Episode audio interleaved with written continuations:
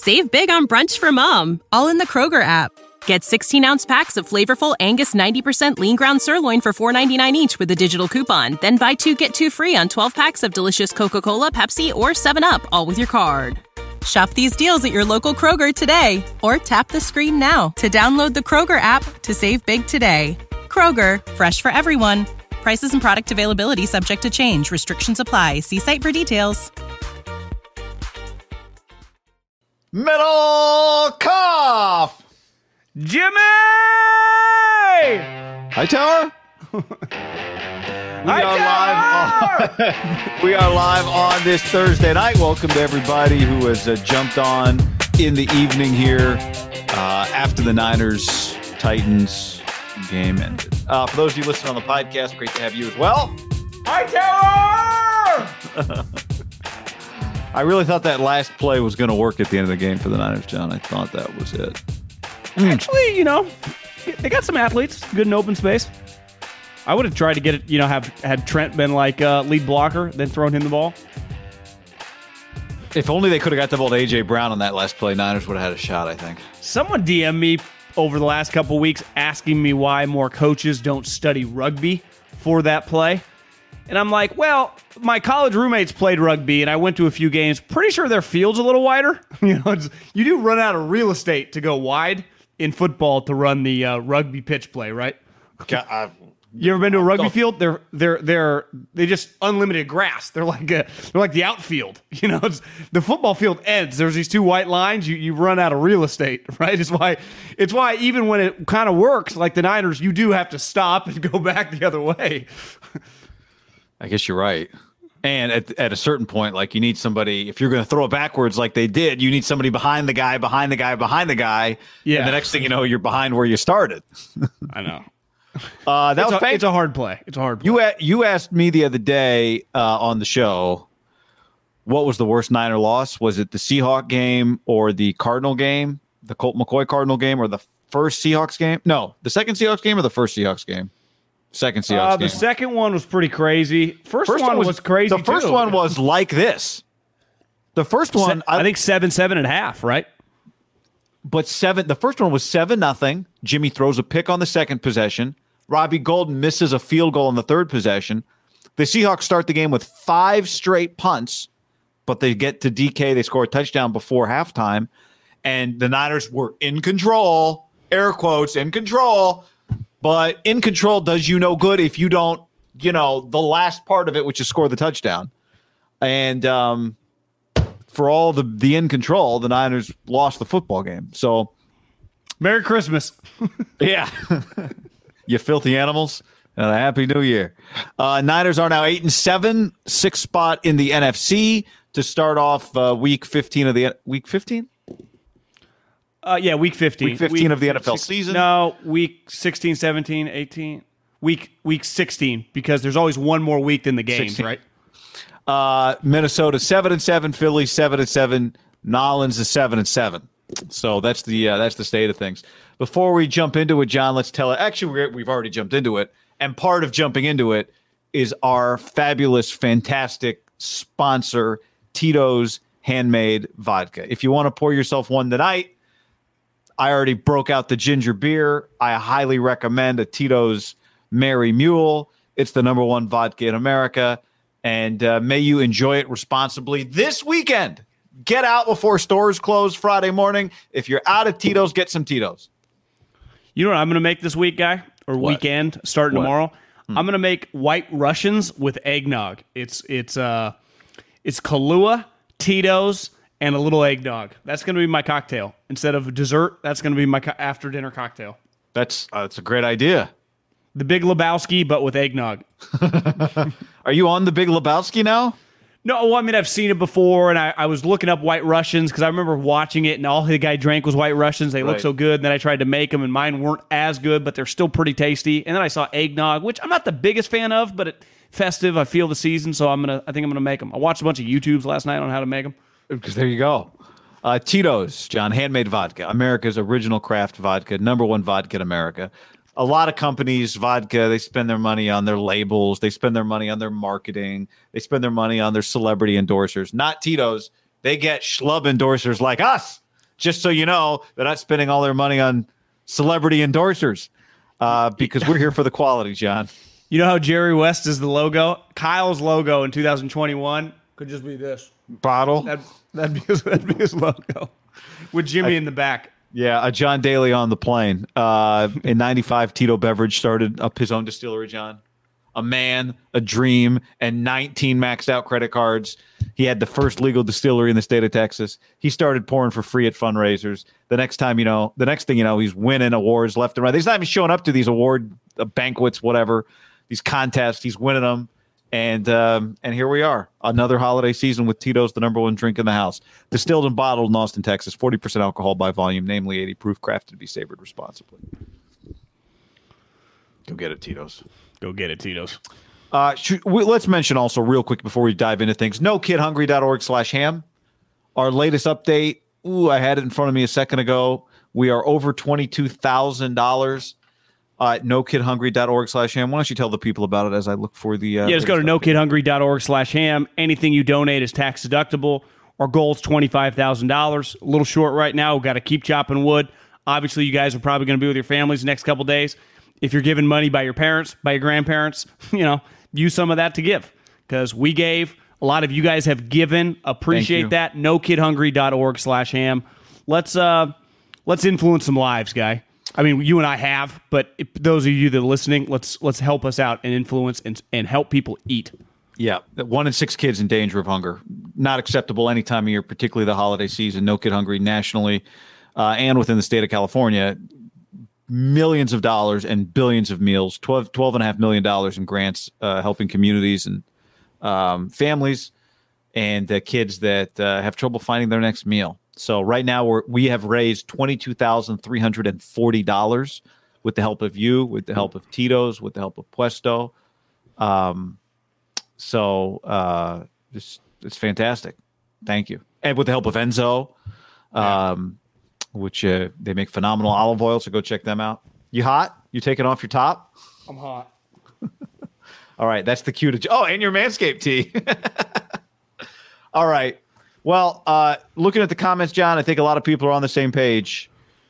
This game, first and foremost, I said it on Tuesday. I said two things that I really wanted to stick with people Tuesday, at least my takes on the game were one, there's no way I actually this first take was off of something that you said. So you get you get credit for this one. One, there's no way to lose this game and have it not look bad. And they lost and look bad. And the other thing I said was, and this was straight out of the uh, CBS Sports, seven people on the pregame show. Everyone has eight seconds to give their key to the game, key to the game playbook. The only way you lose the game is if if you turn the ball over. That's it. You cannot get beat by this Titans team if you don't turn the ball if you turn the ball over, or if you don't throw the ball over. And they turn the ball. Jimmy Garoppolo was bad. Yeah. Jimmy Garoppolo I, was bad. So, sometimes you talk about turnovers as a team. This one is like Jimmy Garoppolo takes all of the responsibility for these two turnovers because it it wasn't just two to nothing. And you've talked to a million coaches. Anyone watching or listening to this have you know if you're a football fan have seen enough press conferences.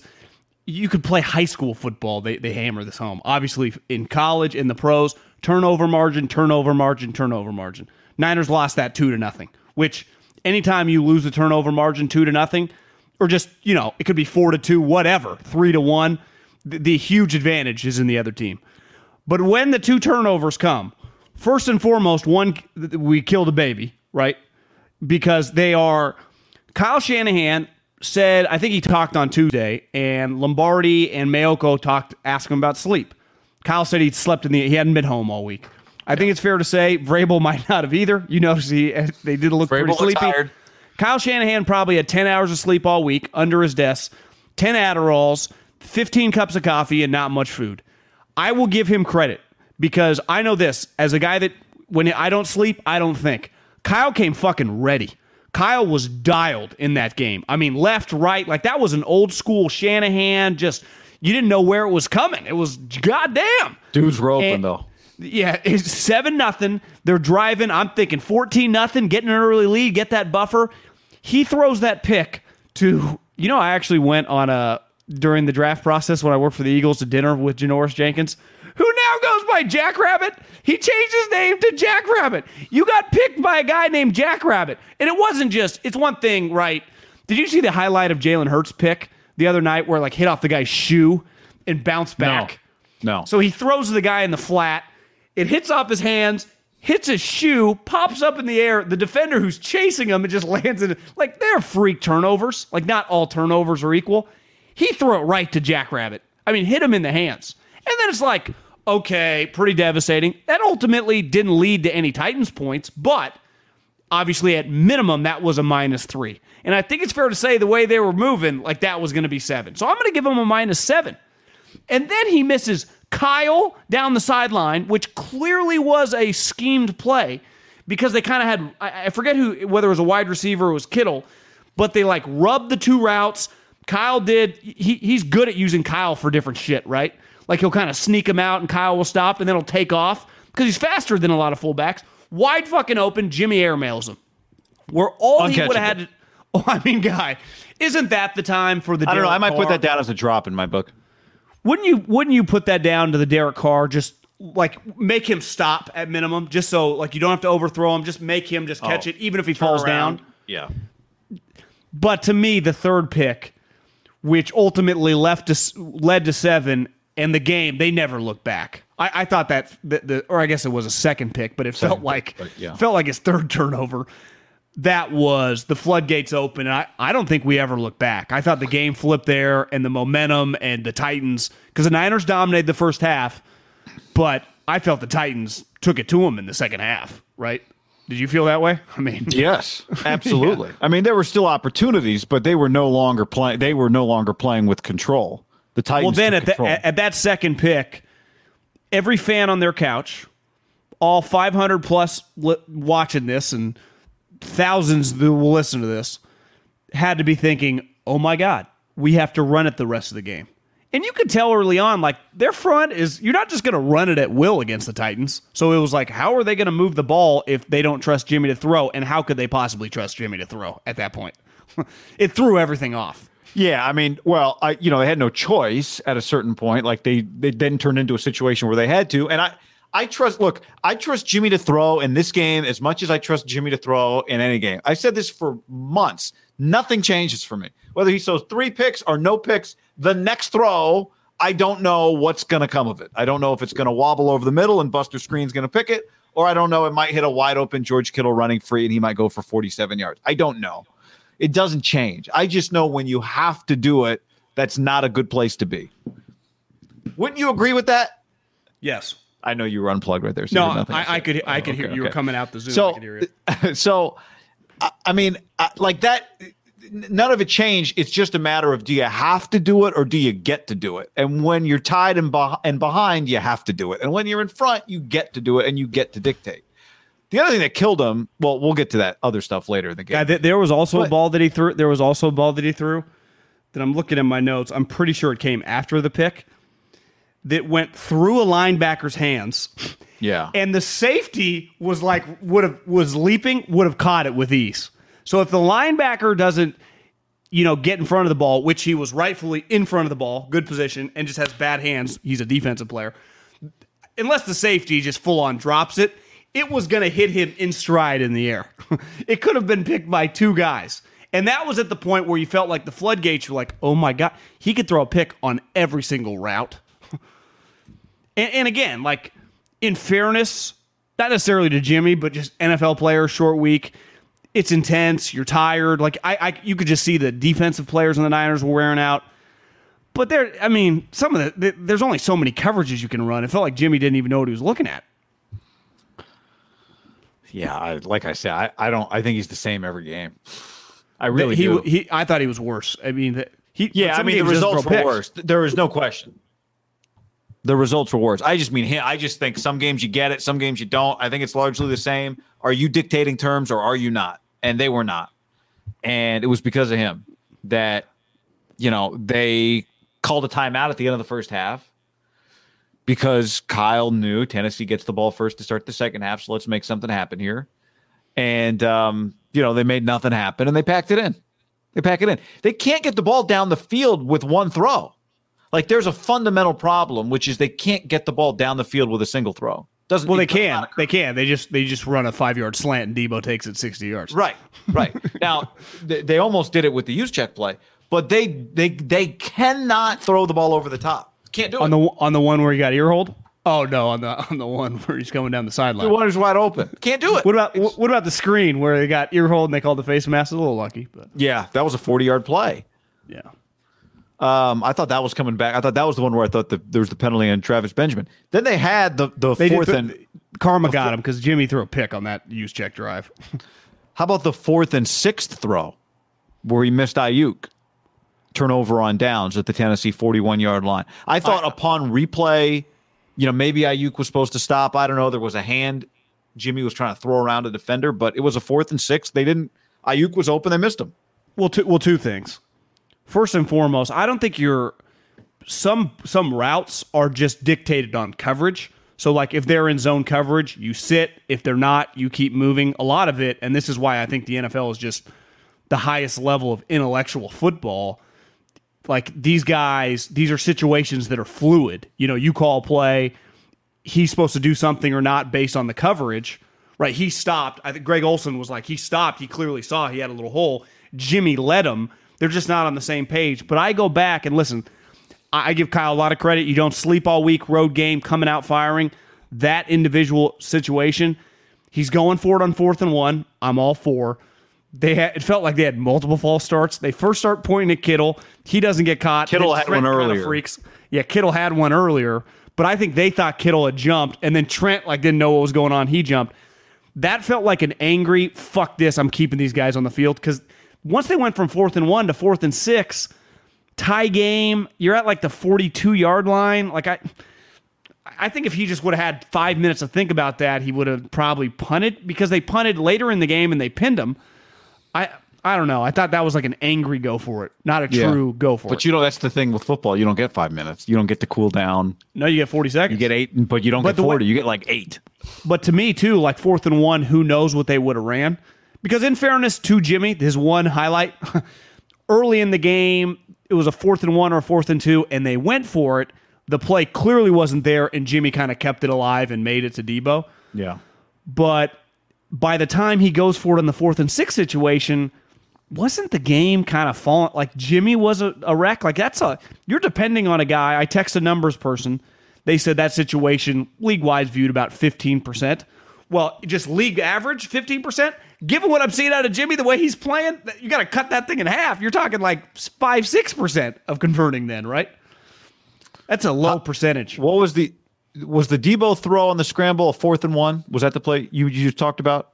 They converted a fourth down. Yeah, it was the D, he had It was Deebo the where he Deebo. kind of extended. yeah. Remember the DB kind of fell right off of him, and Yeah. Jimmy kind of slid out to the right. It was it was a nice play by Jimmy. It was a highlight of his night. Been a lot of lowlights. Yeah. Yeah. Yeah. It, it's real to me, guy. When you, it's one thing when your picks, you could even overcome. No, you can't overcome the baby zone pick because ultimately that's points that you. It's three. It's minimum. Uh, you know, we're assuming here, but it was a chip shot for Robbie Gould. It's it's at least three points. Yes. because you end up getting the ball back when they don't score. Where the other just one, an you throw the emotional pick. element, right? And there's an emotional Oh to my it. god, you're kicking their ass. You go up 14 nothing on the road in a Thursday night game with like in the first quarter. I mean it, it's why you can't get ahead of yourself cuz it, it kind of felt like is the route on? And Jimmy's like, "No, pump the brakes. Route is not on, fellas." Hightower's like, "Jimmy, I'll come with you. Let's uh, let's gather up me and you together and we'll keep we'll find a way. Mike, Vrabel, Julio, AJ, Tannehill, we'll keep you guys in it for a little bit." That's exactly what it was. And it's why it was just like the Seattle game, the first Seattle game. Look at this here on the uh, fourth and sixth that we're talking about. Here's the uh, the fourth down bot. There's a good uh, Twitter Twitter page, fourth down bot. The recommendation, a medium go for it. The success. Look at the success percentage on go for it. You got about a 42 percent chance. This this math says to pick it up. If you fail to get it, your win percentage is 52%. If you pick it up, there's a 72% chance you win the game. These are just some of the numbers that, you know, may or may not make up Kyle's decision there. Um, so I don't there hate, was a- I, I get it. Like, I don't hate Yeah. going for it there. I do think fourth and one, you love it. Did you, I, I need to probably see it a couple more times. I thought hit Aiyuk in stride, he picks it up, but it probably is not a guarantee. He'd had to beeline vertically, like the zero lateral steps, because the one this the corner was breaking toward him. Right, I think the corner had seen that he was sitting in the zone, so the corner starts breaking. You're right. I mean, it's Aiyuk's pretty good though at like just getting upfield. Yeah, except for on the last the last last play where he was hanging back. Yeah, on the rugby scrum. On the rugby scrum, but Jimmy was. Yeah, I, you're right. I mean, for me to say he's the same every game, I guess. Uh, I guess what I mean is when he's going well, I don't assume it will continue well, and when he's going bad, I don't assume he can't have a nine play drive, scoring drive. But he was bad. I mean, you know what's funny? And again, I I'm not. He was 26 of 35, 74% for 322, 9.2 yards per attempt. Those are not air yards. Uh, one touchdown, two interceptions. Well, you know why that's bullshit? Because yes, I do. Because Deebo had nine for 159. Well, 56 of those came on a seven yard slant, right? That he it might even have been less than that. And you know, Juszczyk picked up 26 on a screen. Right. Someone texted me at halftime, and I think it was 10 nothing, but it felt like you're only up 10 nothing. Yeah. Like 10. Yeah. This game felt like it should be minimum. And even the announcers kept saying, like, God, this thing could be 24. I thought 24 was a little bold, but like 17 nothing 17 felt, felt right. Minimum 14 felt right. Pretty sure I didn't write down his stats. I have to look at the text message. I'm pretty sure he's 14 of 18 and a half, but my text message was what they said is this is why the stats with Jimmy. Jimmy is not a you can't box score scout Jimmy Garoppolo. You can like I can box score scout Aaron Rodgers. I can box score scout a lot of good quarterbacks. Jimmy Garoppolo does not fall under that. And you know what? A lot of average quarterbacks don't because if I just told you Tannehill tonight was 22 of 29 for 200 yards and a touchdown, you'd be like, ah, kind of a whatever game. I thought he was good. He clearly outplayed Jimmy. He was in control. He didn't throw any pickable balls. He made some great plays. That one where he rolled out to his left and he got hit right at, uh, in the second half. I, I thought Tannehill was just his, how about his first down scramble? Fantastic. Did, will you agree? Like Tannehill's box score doesn't reflect like how he played winning football tonight against a defense that was kicking his ass. Yeah, but I mean, he was 22 of 29. I mean, he was, you know, the yards don't reflect it, but yeah, I mean, I'm, he hung but in I, there. I, I don't think we give too much cr- credit anymore, like for accuracy as much as we once did. It's more yards and touchdowns. Like if you throw a 200 yard game, like no one's really blowing you because Jimmy threw. no, but if you were, tw- but but I do think if you're, no, that's true. But I will say this: if you're Tannehill, if you tell me before the game starts, Tannehill's 22 at 29 for 209, I go, well, that might not be good for the 49ers. if I'm remembering correctly, he had some balls like bounce off their chests, right? Off whose chest? I'm saying there were a couple Tannehill completions that were not his fault. Oh. you guys dropped. Yeah, I mean, and then they also gave they let, they let AJ Brown almost throw an interception, which would have been an all timer. But He has- anyway, that's separate. AJ Brown is a ho- better. hose. You see that he throw? looked good. Yeah, he looked good. he looked good. But yeah, I agree with you. I thought Tannehill was better than than Garoppolo. Um, look, there are just moments where you have to make the play. Your quarterback has to make the play, and most quarterbacks in the league can't do it. There's like less than ten of them that you can consistently count on to make the play, and we can talk about Trey. I if you don't have that guy, you need to spend your time trying to find that guy. It doesn't mean you cycle every quarterback you have until you get that guy, but until you get that guy, you don't have the answer at your position unless you're playing a unless you're playing a quarterback on a rookie contract or a cheap quarterback. Then you can get away with it. Well, let's let's talk a little bit about Trey kind of indirectly too. There has been some talk, and I think it's gained some steam, and, and a part, so I I wouldn't say justified, but understandably so, because Jimmy, the team had been winning, and Jimmy had been playing, I would say, very productive football. And the conversation of would you keep Jimmy Garoppolo? And every time I, I hear that, not even because it was before he played one of the worst games I've ever seen, I'd puke in my mouth as a lover of the draft and a lover of capital. Under no circumstances can you give up three first round picks for a guy that doesn't play for two seasons. That that is especially when you ain't winning much, right? That that's not allowed. Like you, you don't you you don't have you ain't fucking Bill Belichick to do that. Now I'm not saying they were going to do that. I never believed that ever, because ultimately Jimmy. I didn't quite know he still had this thing in the bag. I, I guess I did, but I, I, don't know. Maybe I thought he'd gotten away with it. But you never forget tonight, ever. And we had talked earlier in the week about about Maiocco talking to you know, John Lynch or whoever. He didn't name the guy. Just how well he's been doing in practice. Fred Warner last week about Trey Lance. You, you ultimately, like, I text with a buddy on a team that might win the Super Bowl this year. Now, granted, he's texting me mid game talking shit about Jimmy, like how bad Josh McDaniels? But I said, Do you think Jimmy has any trade value? He said, How much does he make next year? I'm like, I'm pretty sure his cap is like 24, 25 million. He said, No, zero chance. You can't, you don't because a, a, a middle of the road quarterback, and really, let's face it, Jimmy's closer to 20 to 25 than he is 12 to 10, right? Like when the full yeah. sample size plays out, you can't, even when you're really desperate, like the football team or whatever, can you pay Jimmy Garoppolo $25 million? Like, what's he no. getting on the open market? So, Trey Lance, to me, the Niners are cutting him and they're going with Trey because I think specifically tonight, especially if Trey's playing well or whatever. I don't know how, if you're Kyle Shanahan, you ever forget this moment.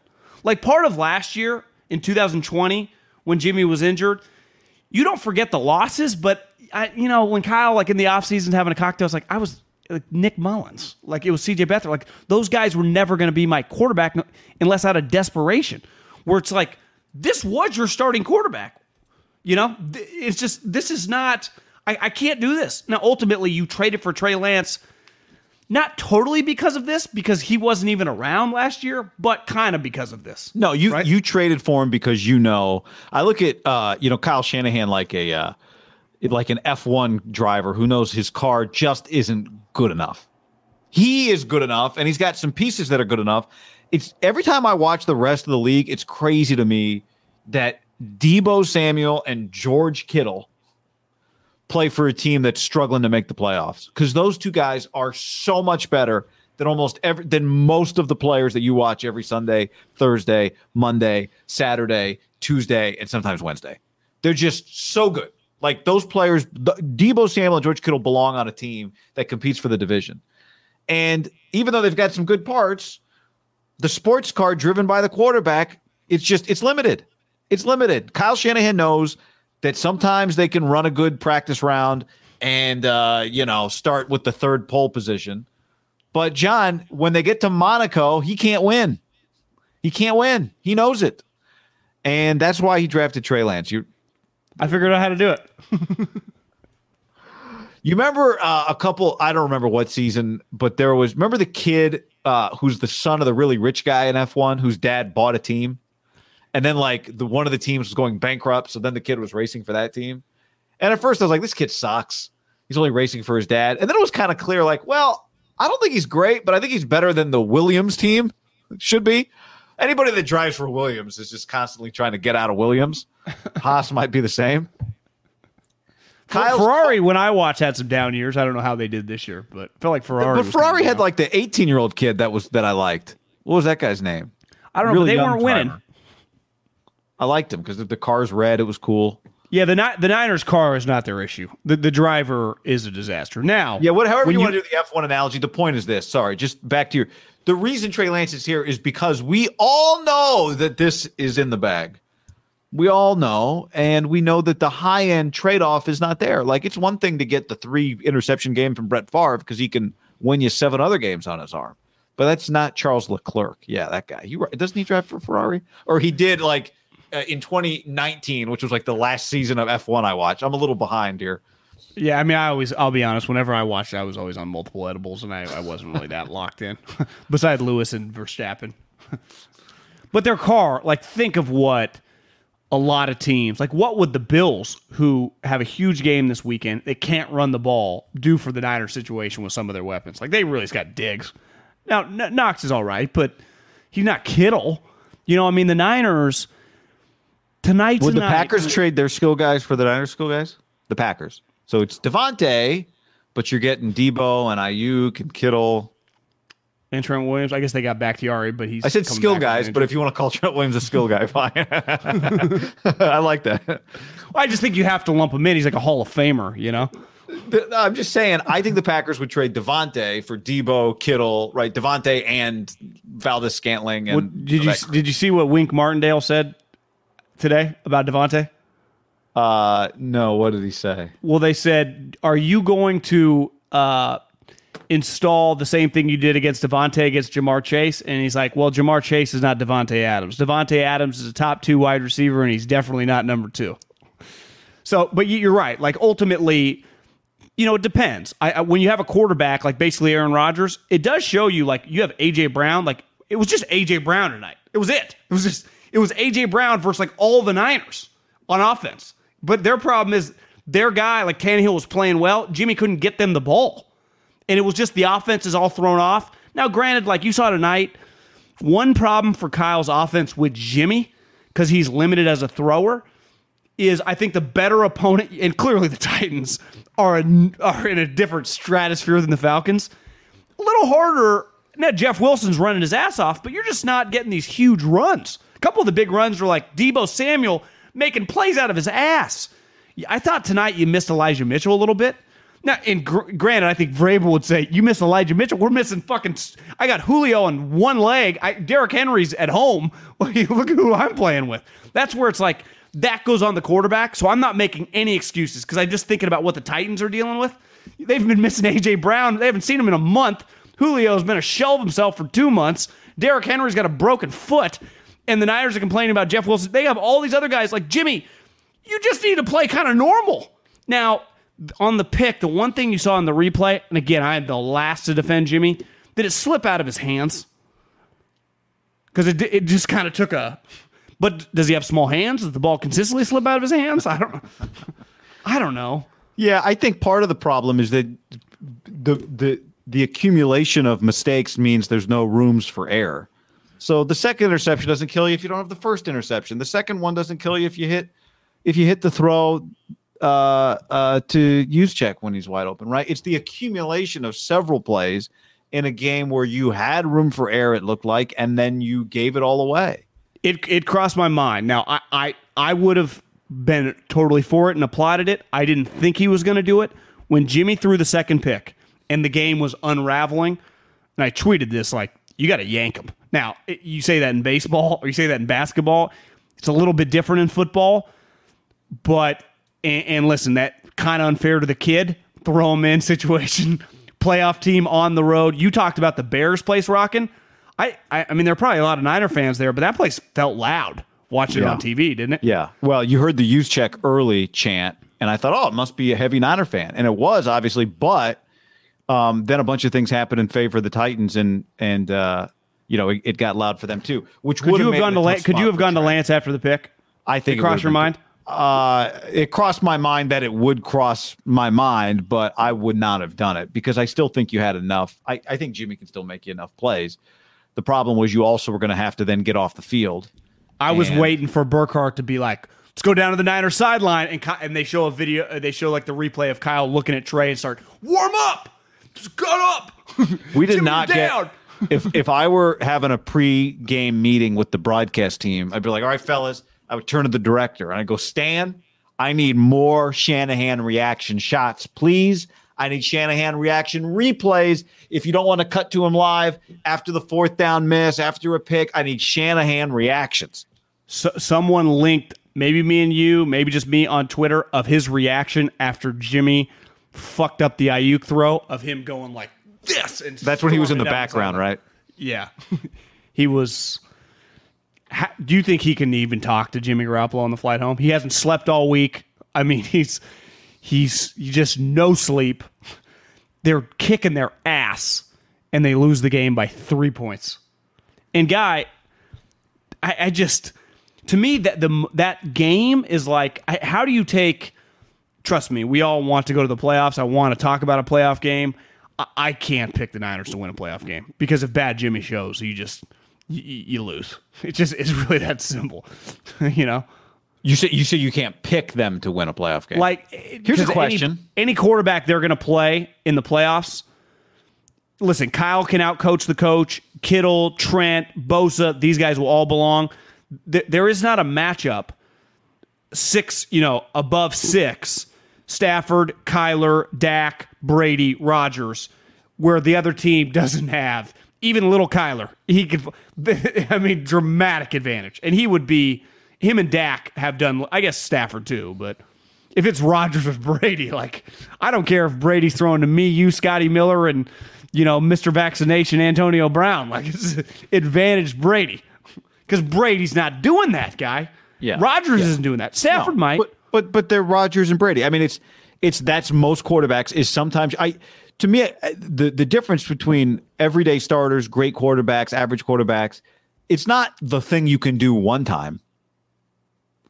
It's when do you do it one time and how often do you do all of the other things? You know, when Eli Manning hits Mario Manningham in one of the greatest throws in NFL history in the Super Bowl, like he did it at that moment in time. I think a lot of quarterbacks, if you gave them seven years in the NFL, could make that throw once. But would they make it enough times that they're a starting quarterback who ends up in the Super Bowl and then makes that throw in the Super Bowl? No. Prize Picks is America's number one fantasy sports app because it's the easiest and most exciting way to get in on the action. While you watch your favorite players in sports, you just pick more or less on two or more player stats, and then the fun is on. Prize Picks has something for every sports fan from basketball to hockey to League of Legends and everything in between. It's really simple to play. You make your picks, submit an entry in less than 60 seconds. I'll do it at halftime of a basketball game, and I also have some season long more or less picks on MLB homers. You may remember I've got less on Ohtani homers this year. We'll see.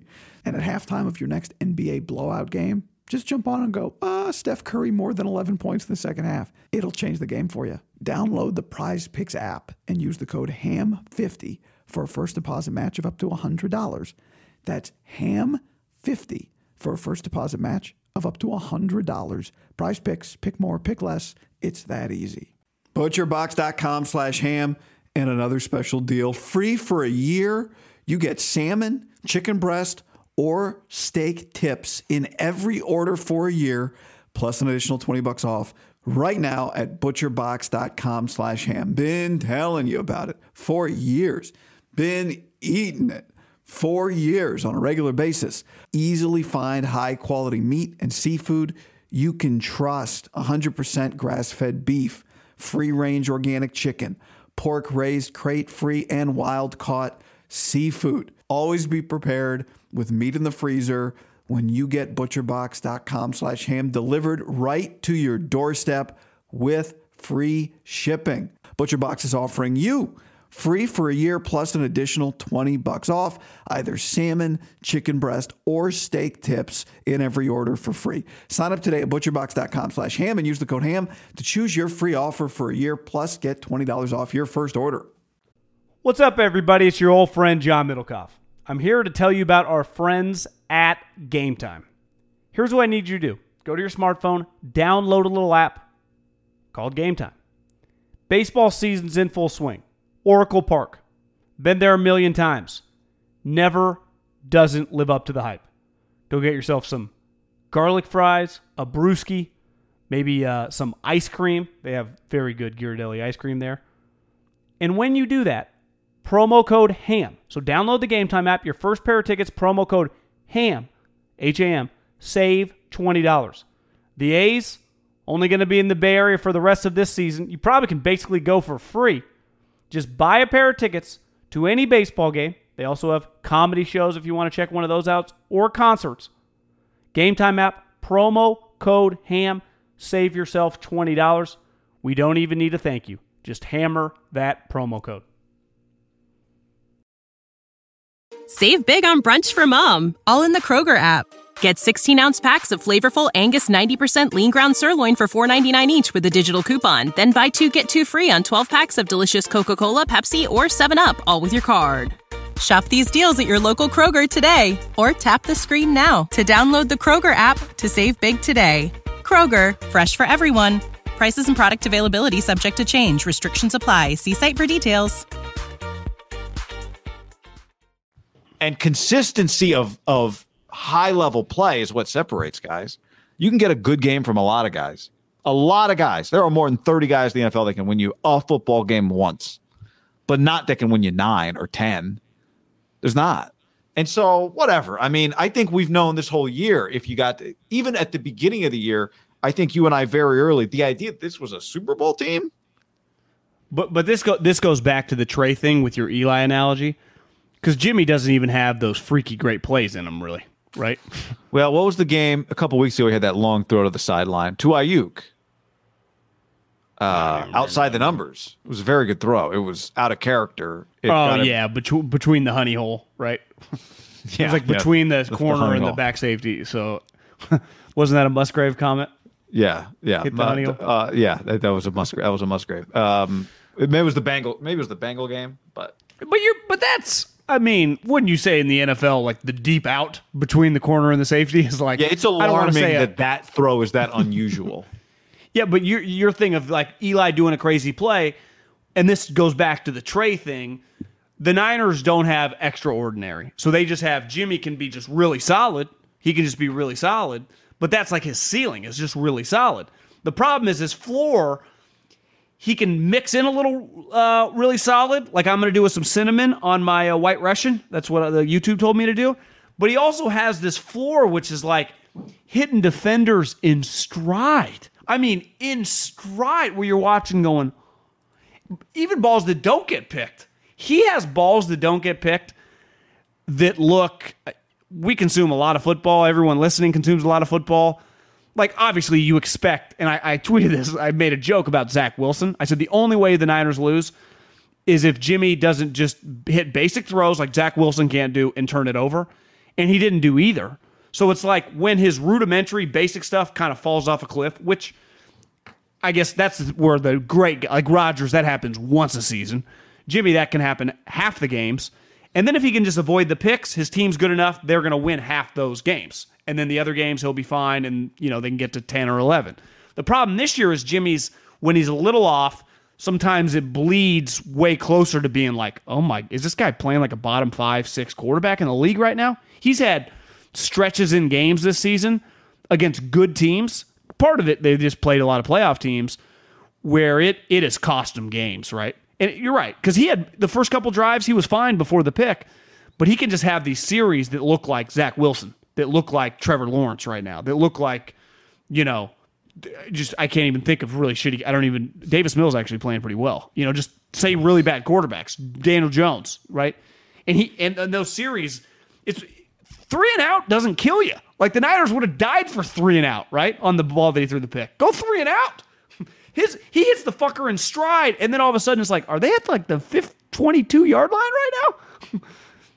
and then and then the whole place erupts, and then Vrabel starts getting sweet, and then he's like, get eleven in the game, and then eleven starts plucking balls out of the air. It's like, AJ Brown shit. plus a Julio in 11 plus Antonio Brown. Yeah. Uh, Florio apparently tweeted in one half the Niners went from wow they can get to the Super Bowl to and a picture of Gilligan from an from a very old TV show some of you may know. Uh, no, no, who- no one was talking about them going to the Super Bowl. What are you talking? Well, no, no, they, they about? was somebody were. talking about them going to the Super Bowl? Well, I think they were gaining a lot of momentum as like the team no one would want to fuck with in the playoffs and like watch out the Niners are coming. I think them and the Colts are playing that game. I I don't know Super Bowl, but it's like this is a team that's red hot, that's playing well. Yeah. I would say that first when it's ten nothing, you, you got to be thinking like this team could. I got I got a couple texts. Eleven and six is on the table. Well, yeah, but that's different than going to the Super Bowl. This is my point on Jimmy. It's you can't go Because you all weren't thinking way. about the bad Jimmy. You hadn't th- saw bad Jimmy in four no, no, games. no. I'm saying if you had said to me after that first drive, like, well, could they go to the Super Bowl? I'd have said, no, no, they can't go. They can't do all of that because you can't get that many in the playoffs. You only it's one and done. You're out, and and, every t- and every team you're playing is like the Titans, but even probably better. And you're not getting a buy. So no, you're not going all the way with that second. By the way, I'm just talking about the quarterback with that secondary. No, I mean, it, it- you know, in the in the. Uh, with transparency in mind, I'll tell you a thought that crossed my head. That's a stupid thought. I killed it, but I thought let's share it here. We're hanging out. Would you Ask just Deion Sanders to come back on one foot. would you just play Trey if you make the playoffs? Just play Trey Lance. Like we're not going all the way. What? Let's just get this guy a playoff game.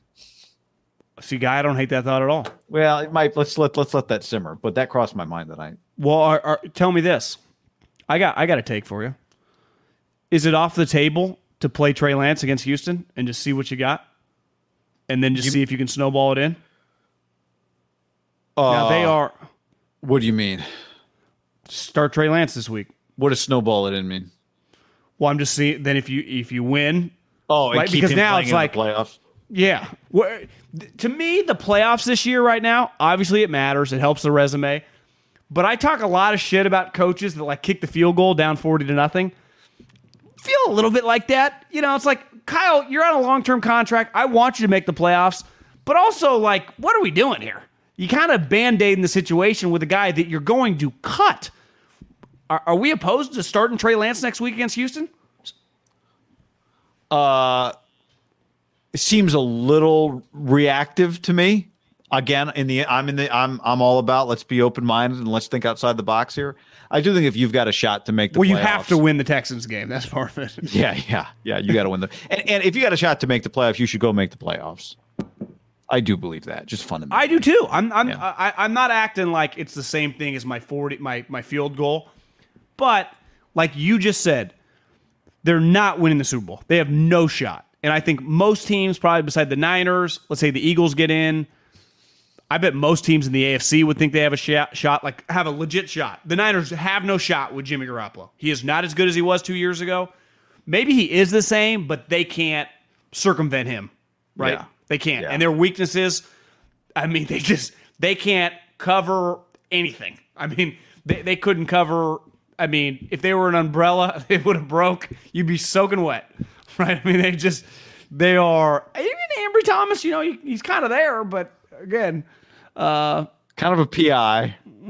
kind of Mr. Corey says you you guys really say some dumb shit. Y'all know damn well Kyle isn't playing Trey Lance next week or any other week this season. No, I'm not. Again, I'm not acting what Kyle. We know what Kyle's not going to do. I'm just saying, like, is it a legitimate discussion? Fuck yeah, it should be. Yeah, I don't. I mean, it's a discussion because you know this is just us talking about sports. Is Guy, we're three months away, less than three months. I saw they put out the calendar today. Free agency starts March 14th. Jimmy Garoppolo will be relieved of it. He will be cut if they can't trade him. They will cut him. So you are you are playing a guy to try to make the I playoffs understand. that you will cut. No, Yeah, no, I'm not saying I, I know you do, but I'm just saying the conversation. Like there are a lot of variables in this thing that are kind of at play. Now, ultimately, Kittle, Deebo, Trent Williams, Nick Bosa, they deserve like you can't. You know, it's a hard, right? The other thing is, uh, you uh, uh, you would like to um, you would like to preserve the Trey hype for the season tickets in the off season. You know, for the PSLs that are. I think I, I think it'd be hard unless he had like a three pick game, right? yeah, I just you would you know you want you're gonna need that build up after you get bounced in the first round or miss the playoffs after like a seven team tiebreaker puts football team in or something like that. So you, you can deal with that another year.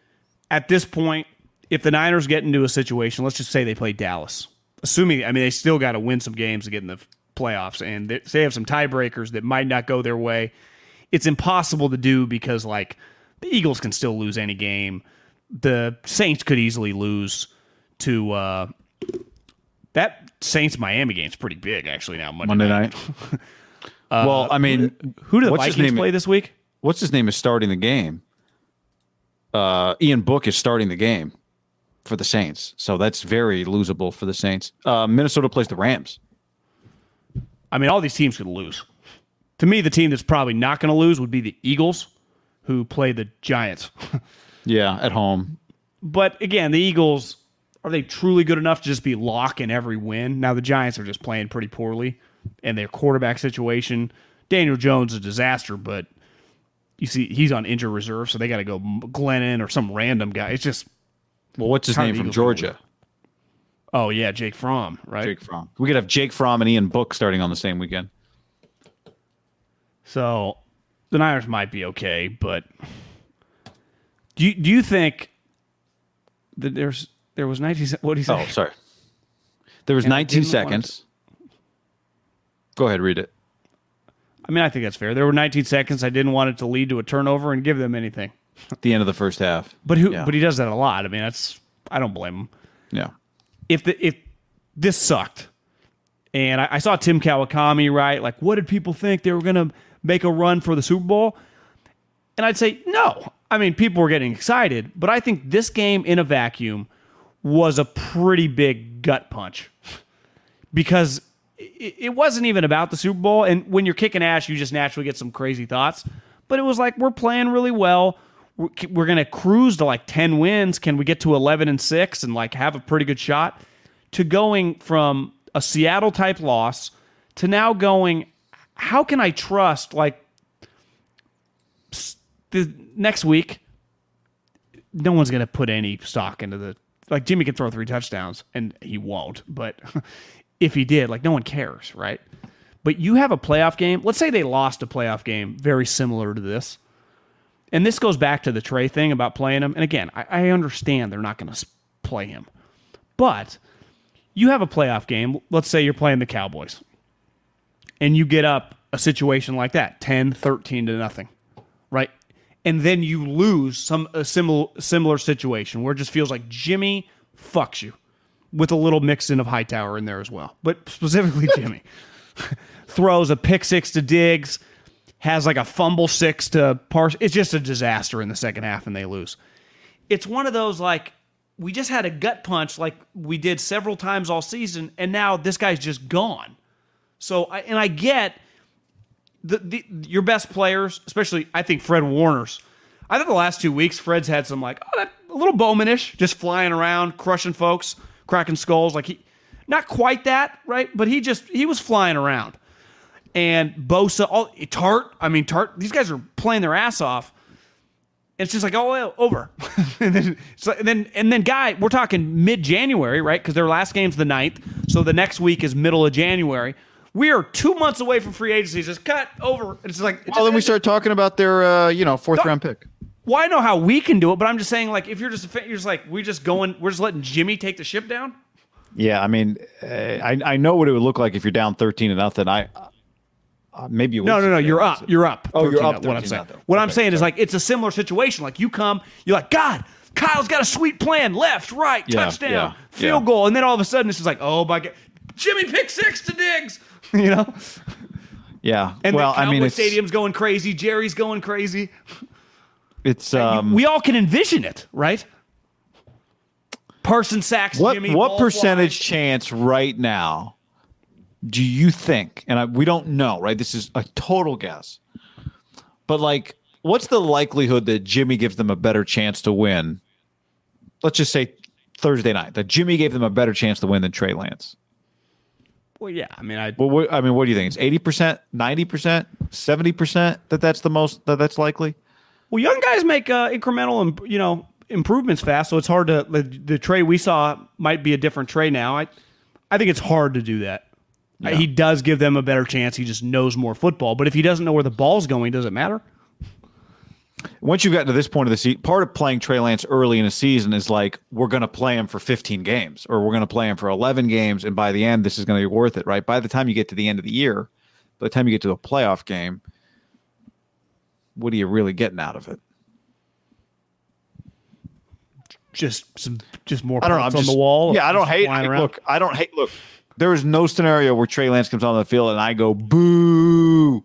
I'm not doing that. I, But I do if understand. I, think it's easy to say go to Trey, and I do get why he is stuck with Jimmy Garoppolo.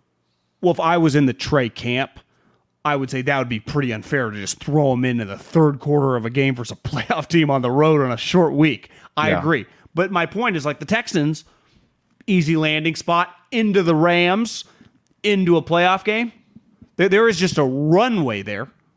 If you wanted to have the conversation, I, I guess my ultimate point, I don't think if like again, who's it's not like John Lynch and Jen are going to call Kyle for a conversation. But if the conversation was to be had, I don't think it's crazy.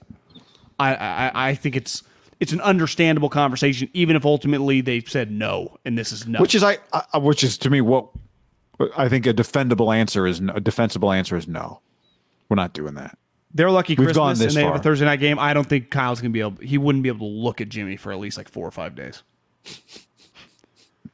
You th- can you think about this guy? And this is, I, I text, I text you the picture. I texted to another buddy too that does the SEC that did Auburn forever. And now he obviously does UCF too in that area of Gus Malzahn.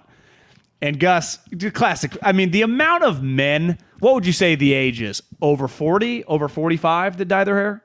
Uh, I think 45, you're probably still salt. And, you've probably still got both. You know what I mean? 50? But I guess you could still do that on the. Yeah, it feels to me. I don't really know. Like 48. So guys with full head of hair in their late 40s slash early 50s, high percentage of people dye their hair. If you if you see a guy with very dark normal hair, I'm saying if you don't see any gray, it's not natural at like 62 to have dark hair. right? yeah, yeah. So turns out Gus Malzahn faking us all out, and unlike Nick, who's like 70, that, or Coach K that you know is doing it, I always thought Gus looked good. Turns out he's completely gray. But then they show the picture of him. He just looks worn out, destroyed. This guy's coaching the SEC for like a decade, and these coaches, they they lead. Look, at that, such fucked up lifestyles. I I I, I have nothing but admiration for their energy, love, and dedication toward the sport. And nothing says it more on a Thursday week, especially late in the season. Uh, there's not enough Adderall coffee that could keep you focused, and somehow they do it. Kyle slept at the office. Can you imagine, guy, spending all week sleeping at the office, developing a game plan in a massive game against another playoff team, and having that happen to you as the offensive play caller slash head coach? Yeah, I've seen it. I've seen it happen to them before. No, I know, But but, I'm just saying but this one felt the specifically short week when you don't sleep. And you nailed How it. You did. You nailed it. You did it. How mad you would be. Although Kittle did only get three targets. I don't know who's to blame for that. He also had about four flinches. that cost. Yeah. I, I, I just Shave I'm it. sorry. I, I I would keep that. no, I'm kidding. I would keep it too. It just shave it, is more fun to say than save it. Does Kittle or Trent Williams when they jump off sides really bother you that much? Because to me, it's like, ah. Well, that's what happened. Trent Williams jumps offside on fourth and one. Jimmy throws a pass incomplete on fourth and six. It's like Jimmy, it's all his fault. It's like, well, what about the flinch on fourth and one? But Well, it's like when Steph turns the ball over. What are you going to do? Bench him? You know. Well, exactly. Like when people spent last weekend, there was a period of time on the internet where people were really upset that Tom Brady didn't get a taunting penalty for running over to the uh, sideline of who they play. They play the Saints. You scream at the The assistant Saints. coach. Yeah, yeah. It's like, oh, I'm sorry. We, we need Tom gets treated differently than Cassius Marsh. Oh no, let's stop that. Like, get out of here. Of course. So yeah, you're right, Trent. uh, Trent, and you know, uh, I thought Greg Olsen made a great point. Well, what about I, what about I, what about Aiyuk's Wishnowsky punt into the? Uh, pretty sure that's the Wishnowsky allowed, right? punt was bad. No, but how about the Trent Williams the face mask penalty after the guy Bud Dupree was offsides? So when Trent puts his arms up, Dupree's like, "Buy him." Of course, he got a face mask, right? You shouldn't get a face mask on the guy who's offsides. That How those not- I, I didn't even know that was a rule. When they they're like because Greg Olsen's like, what are they talking about? I'm like, what are they talking about? It was clear. Pretty sure Jimmy did not throw the ball either. He ran. It's like Jimmy, you got a free fucking play. Now, granted, it wouldn't have mattered. What was Trent Williams supposed to do? Let him hit Jimmy? Kyle's probably would like, let him hit him. you know, Run! what was he supposed Don't to do, slide! guy? You can't jump off sides and then get a penalty on the offensive player, can you? Because they weren't even offsetting. Because the I don't, think, I mask. don't think I've ever seen that before in the NFL. Have you? Yeah, not all not all free plays. Uh, free plays are free. Did you know that the offsetting penalty, if one is bigger than the other, that doesn't happen like that? Well, it's like I think because the you know the 15 yarders are like severe penalties, right? The face masks and the you know, PI. personal fouls. Personal Well, the- fouls. Yeah, PI is not guaranteed 15 yards. You're right. but because it wasn't. But if I like, hold, if I hold you, if I hold you, that's a 10 yard penalty, and you get a PI, are those offsetting? should be. it, feels like it is. Yeah. Yeah, Even or like if he had held yards or 50 if he had yards. held Dupree, that those would have been offsetting, right? The offsides and the in the hold. yeah. Uh, G on the stream says, "Can you guys talk about the real story tonight? Greg Olsen sitting on his microphone while talking to the camera." Guy told me I was going to take a piss. I didn't hear it. So, for those of you who missed it, they turned to the camera late, crunch time, and uh, Burkhardt's like, "Greg, what a game!" And Greg's like, moving his hands, all excited. And Burkhardt looks over. He's like, "I think you're sitting on your cough button." I knew immediately what had happened because it, it happened one time with me. I was doing a game with Steve Lavin, and he put his phone down on his cough button. And the producer was like, "Why can't I hear Steve?" I'm like, "Oh, because his phone is on the cough button." So, but Greg had sat down because what happens in the game? They're facing the field. Like, "Are we going to put you guys on camera?" So they turn around. You know, they turn around. The field is behind them. They're just moving some stuff. They, they Oh, you know, so he just kind of sat on the desk. yeah, he just probably. turned around and sat down. you know, like that. And uh and That he was sitting sense. on his on his on his cough button, which cuts your mic off. So yeah, that was funny. Greg Olsen's really good. We got some other things to talk about from this game, but I think he's fantastic. That, that's a Tight good, that's a good that's a good crew. yeah, Burkhardt's awesome. That's a good crew. Uh, but tight ends, they know the run game, they know the pass game, they know blocking. They just Whit, we're good. Wittenfeld didn't know much. Good point. Good point. good point. Doesn't always work. I think Uh, Greg is. I think Greg is just kind of a natural slash. He did get a lot of reps. Remember when he was playing in his like off weeks, he would do games. so it's like he was. I'd Again. forgotten, but they they panned to Lynch, and and Greg was like, "Yeah, I took Lynch's job. you know, maybe I'll become a GM next." Type oh, deal. I didn't catch that part. Because he, he didn't say like I, but he's like John Lynch. Used That was the this seat." Burkhardt was on the John Lynch crew, or vice versa. Yeah, So they've done that. That crew has just been pretty. That's got to be one. Wouldn't you say one of the better national crews in all of sports? yeah. Burkhardt Lynch now Burkhardt Olsen. Like it's just Yeah. who complains when you watch that game? And we always complain over announcers. All right, other things from the game, game reactions that were not Jimmy related. Okay. Um, You okay? You sound like you're ready to begin. Go ahead. they shanked the punt, and I fifty people were like, "You can't put this on Hightower." I say this all the time. We don't ever put if Robbie mix, misses a kick or if the punter fucks up. So we are acknowledging he has nothing to do with a kicker or a punter. They the first kick or the second kickoff of the game, they took it to like the 45. And early in the game, luckily, the Titans offense was in shambles. But it's just Thirty-nine. guy. Their special teams. I guess Green Bay's really bad. I'm sorry. Green Bay's so good as a team. Like, so what? They screw up on special teams every once in a while. Not What about the. Wishnowsky punt that J- Jauan Jennings caught at like the three? But there was a play that Brandon Aiyuk was supposed to catch at like the eight. He he moved and then it gets down at the two. Hightower's pretty bad. I mean, it's just consistently just always something in his unit. You want to blame him or not? His unit, shank punt, ball pinned at the two on him. It, part Pinned of at it is two. like pinned at the two. You got to say the pin- pinned at well, the they didn't two. pin one, but wh- why do their returners, Aiyuk included, always feel like they, they feel like has anyone told these guys what to do? It feels like they haven't practiced a punt return all week. yeah, Brandon, go go freelance this shit, dog. Just see what happens. And Brandon's just. I don't really. I like Brandon Aiyuk a lot. Don't love him there.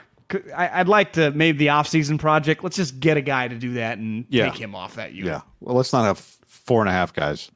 But does he feel like a natural for you back there? Because for me, No, I'm, feels very uncomfortable, and there was no sun in his eyes tonight. yeah. Uh, I'm surprised you started with the special teams, but I guess I shouldn't be surprised that you started with the special teams. The early part of the game when they they score, they kick, big return, and just my mentions, my repl- just nothing but Hightower, high tower, Hightower, high tower, Hightower. So we were off to a good start. It's a social movement, social media. Um, It has. It has caught on. It has definitely caught on. Um, you know, I thought early in the game there, I used the word ravenous. Their defensive front was ravenous. They there was nothing Tennessee could do up front to slow them down. They tried to run a screen early, like, oh, we're gonna we're gonna you know we're gonna make them think about cutting it loose and rush rushing uh, Ryan Tannehill. They threw the screen and that thing got gobbled up in eight seconds. I mean, eight destroyed. milliseconds. It was Yeah. it was brutal. And then the game kind of settled down and they were incredible. I mean, incredible on third and long. I don't have the distance numbers. Um, the third down numbers were off the charts for Tennessee. They were nine of 16. It felt like of those nine, eight of them were on third and 10 or third and 11. It was wild. Th- their drive where they turned the score 10-10. Yeah. Third and seven, AJ Brown. Third and ten, AJ Brown. Third and seven, AJ Brown. And it was just a couple of them were tightly contested. Other ones, it felt like he was kind of open. He, to me, he kind of went NBA player. Like motherfucker, I'm taking this thing over because Julio was a non-factor and everyone was a non-factor in the game. Besides, I mean, what was his final number? Eleven for one forty-five and a tug. Honestly, it felt more. Eleven, yeah, yeah. Sixteen targets, eleven catches, one forty-five. Felt like if you had told me the targets were the catches, sixteen, I'd believe you. just a man child. Like that was we had talked all week what his status was going to be. He was eligible to return, hoping like you know still feeling some pain, may have to miss another. When it was like he's back, and you're just clearly Julio is a shell of himself right now. But AJ Brown was like healthy in return. Like that was fair to say. Beside Jimmy being shitty, AJ was a huge swing difference in the game. Obviously, Yeah, I mean yeah. I still think better Jimmy beats him, but yes, AJ Brown was fantastic. he's just a monster, an absolute monster. Like he's better than DK. It's not even a not even a debate now. he just does you know the hi- you know the you know the hierarchy of the second round picks right now and three years ago. It goes AJ Deebo and then DK. Like I'm watching. Yeah, like DK's DK's body language looks terrible. Like it's just Deebo's past him. But Russell looks bad too. But I mean, still should be better than Tannehill. God, Deebo, nine for 150. He was fantastic again. Uh, Yeah, and five carries for 32 yards. So he was over six yards a carry. Deebo, I I every one of it. that toss to him is going to get him killed.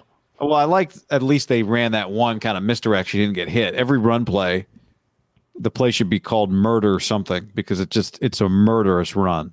How about the quick screen they ran to him that looked like he was going to get negative five, and he juked the corner, and then all the guys were coming, and he cuts back in, and he gets three yards on a play that I would say there might be a couple players in the NFL that even sniff getting back to the line of scrimmage. Half the league gets destroyed. That's that was a remarkable play by Deebo Samuel on the yeah. screen. I he's got this like Frank Gore quality where he doesn't. I always thought Frank, you know, a two yard loss would become a one yard gain. He just at least could get something out of nothing. And Deebo for a non running back is incredible at it. I mean, just even for a running back, most running backs don't do it. He's you could make the case. Somebody said, "Are you sure AJ's better than Deebo?" AJ Deebo's better for the 49ers than AJ Brown would be. They're different players. AJ Brown is an elite player. He just on TV he looks 6'5", 240. doesn't yeah, he? like who would put up bigger numbers with Aaron Rodgers? I think AJ Brown would.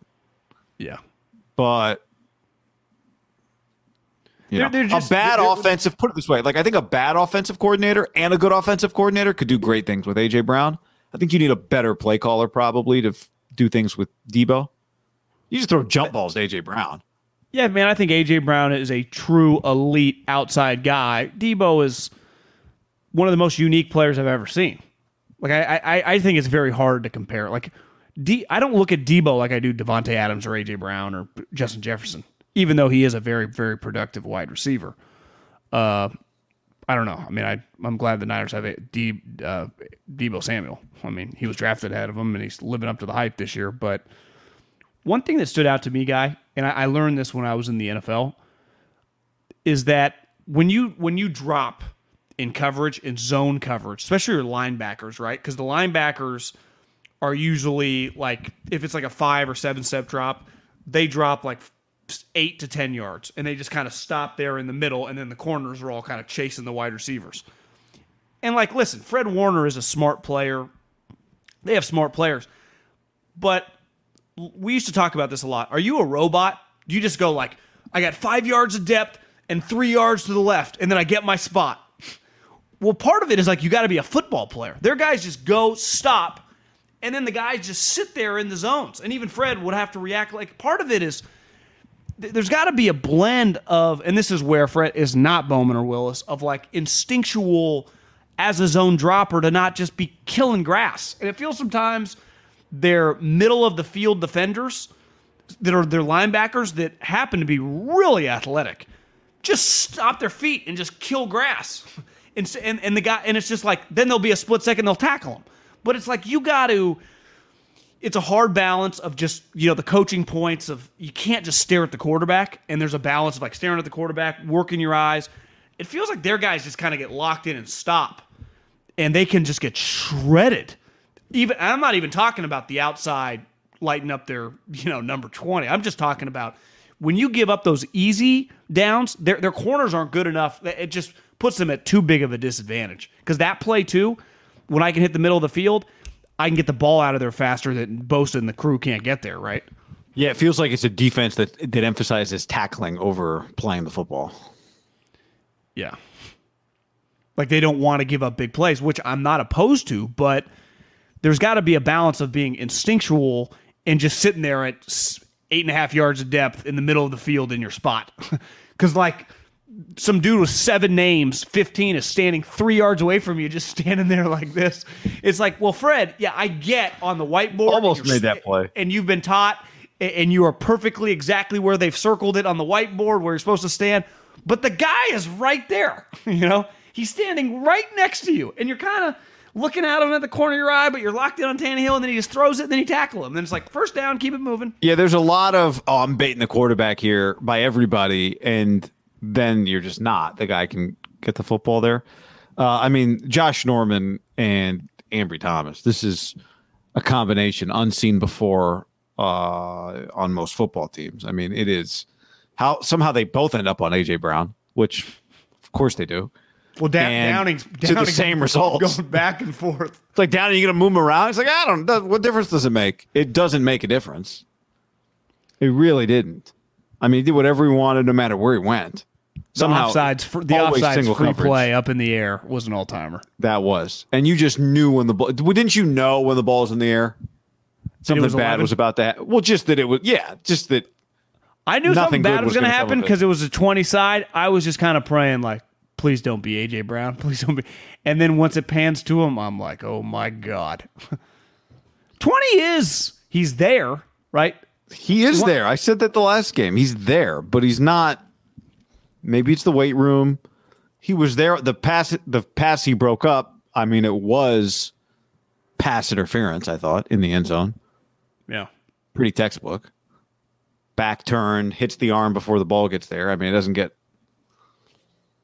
They don't, you know, you see the Rams Seattle game that happened, and then uh, they don't call it always. Yeah, it's just. But but to your point, like pass interference or not, he was there. I guess the question is. There's half the battle. I mean, Josh Norman's not there. So if we're looking for compliments, he's there. Does it turn into the next level, which is playing the football better? I don't know. Well, I mean, big picture, this offseason, they've drafted a couple. Cor- I mean, corner is is a disaster for their team because how could you think that Ambry Thomas and and Lenoir are just going to be able to start and be solid? You're going to have to sign multiple corners in free agency, right? Is there a chance that you try to sign a big time corner and pay some guy a lot of money? I mean, you're gonna you're gonna have to do something because their corner situation. I, I don't watch the Lions and the Jet. I mean, tho- obviously those teams are atrocious, but of all the teams that are eight plus wins, I, I, I can't imagine if we did like a film study breakdown, the Niners wouldn't be the worst group of all the teams that's going to have a winning record, right? Of the Yeah. defensive backfield Yep. And the Bucks, you know, they're down to like their seventh. The Niners, I, I mean, I, obviously they have some injuries, but I mean, Josh Norman has now started what it feels like the entire season. I mean, since like week two, like he's been the full time starter all season. So Barrett got hurt He's week been one. the, well. I mean, you'd say this like the retrospective of 2022. He he's their most consistent starter at cornerback. He'll play. I would imagine he'll play the most snaps at cornerback on the team. oh, right? one hundred percent. Uh, It feels like Stephon jo- Gil- doesn't it feel like Josh Norman, Jimmy Ward are just on the field the whole time? Like those two DBs are just they're always on the like those those guys never come off. Tartt's been hurt. yeah. you know, Lenoir, they had to rotate Moseley. They've had some different guys over there. Dontae Johnson feels like 26 and one. And one's fine. I kind of like to um, you got to keep an eye this weekend on the uh, uh, what game is it? Bucks. The Bucks Panthers game, John. Uh, watch some Stephon Gilmore, and uh, is that see a if leather? maybe you wanna, is that a leather Carolina Panthers hat? It, it it definitely is. Where did you get that? My parent, my dad brought me an old box this weekend. Uh, this was purchased uh, in Incirlik, Turkey, in like uh, 1994, probably. Were they even a team? You think when you bought that hat? Yeah, they were a team. Maybe it was 96. Maybe it was actually it was probably like 96, 97. So they were a new team. And uh, a lot of leather goods can be purchased in Turkey. And I got this leather Panthers hat. I'll Found tell it in you this. box today. if you were, let's say, lived in Carolina, it just turned out you had just been a Carolina fan, and you had had that hat, that would be something you would like wear to game, right? If you were like a season ticket holder, you would wear that hat occasionally to a game. Like that'd be a sweet relic. Probably hot. Is it warm? I mean, it's leather. It feels good, nice and Yeah, soft. you go. You go. I'm, I'm talking like post November. I don't think the Panthers. Uh, I don't think Jerry Richardson got a cut of this hat. I don't think it's uh, official, but Who do you think made that thing? Pops leather. That's where my would- dad got a leather. I remember my that. dad got a leather coat there. Uh, so watch Stephon Gilmore. I mean, who? Like, I guess the point is, who are the the the you know, how do you shore that up quickly? Patrick Surtain would have been nice, but we can't live in the path past. Yeah, I mean you couldn't. I mean, you took Trey Lance. Problem is, like, you know, corners like tackles, like the sweetest wide receivers, don't just like, oh, this year uh, seven All Pro wide uh, corners on the market. That's not usually how it rolls. You know, J.C. Jackson, the dude for the Patriots, the free agent. Yeah. Guess what? Bill ain't just letting him walk.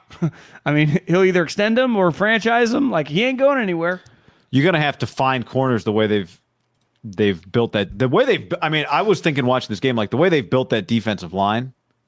They do deserve a lot of credit for that defensive line. The way they built it, the way they coach it, the way they ex- the whole thing, right? The way they rotate it.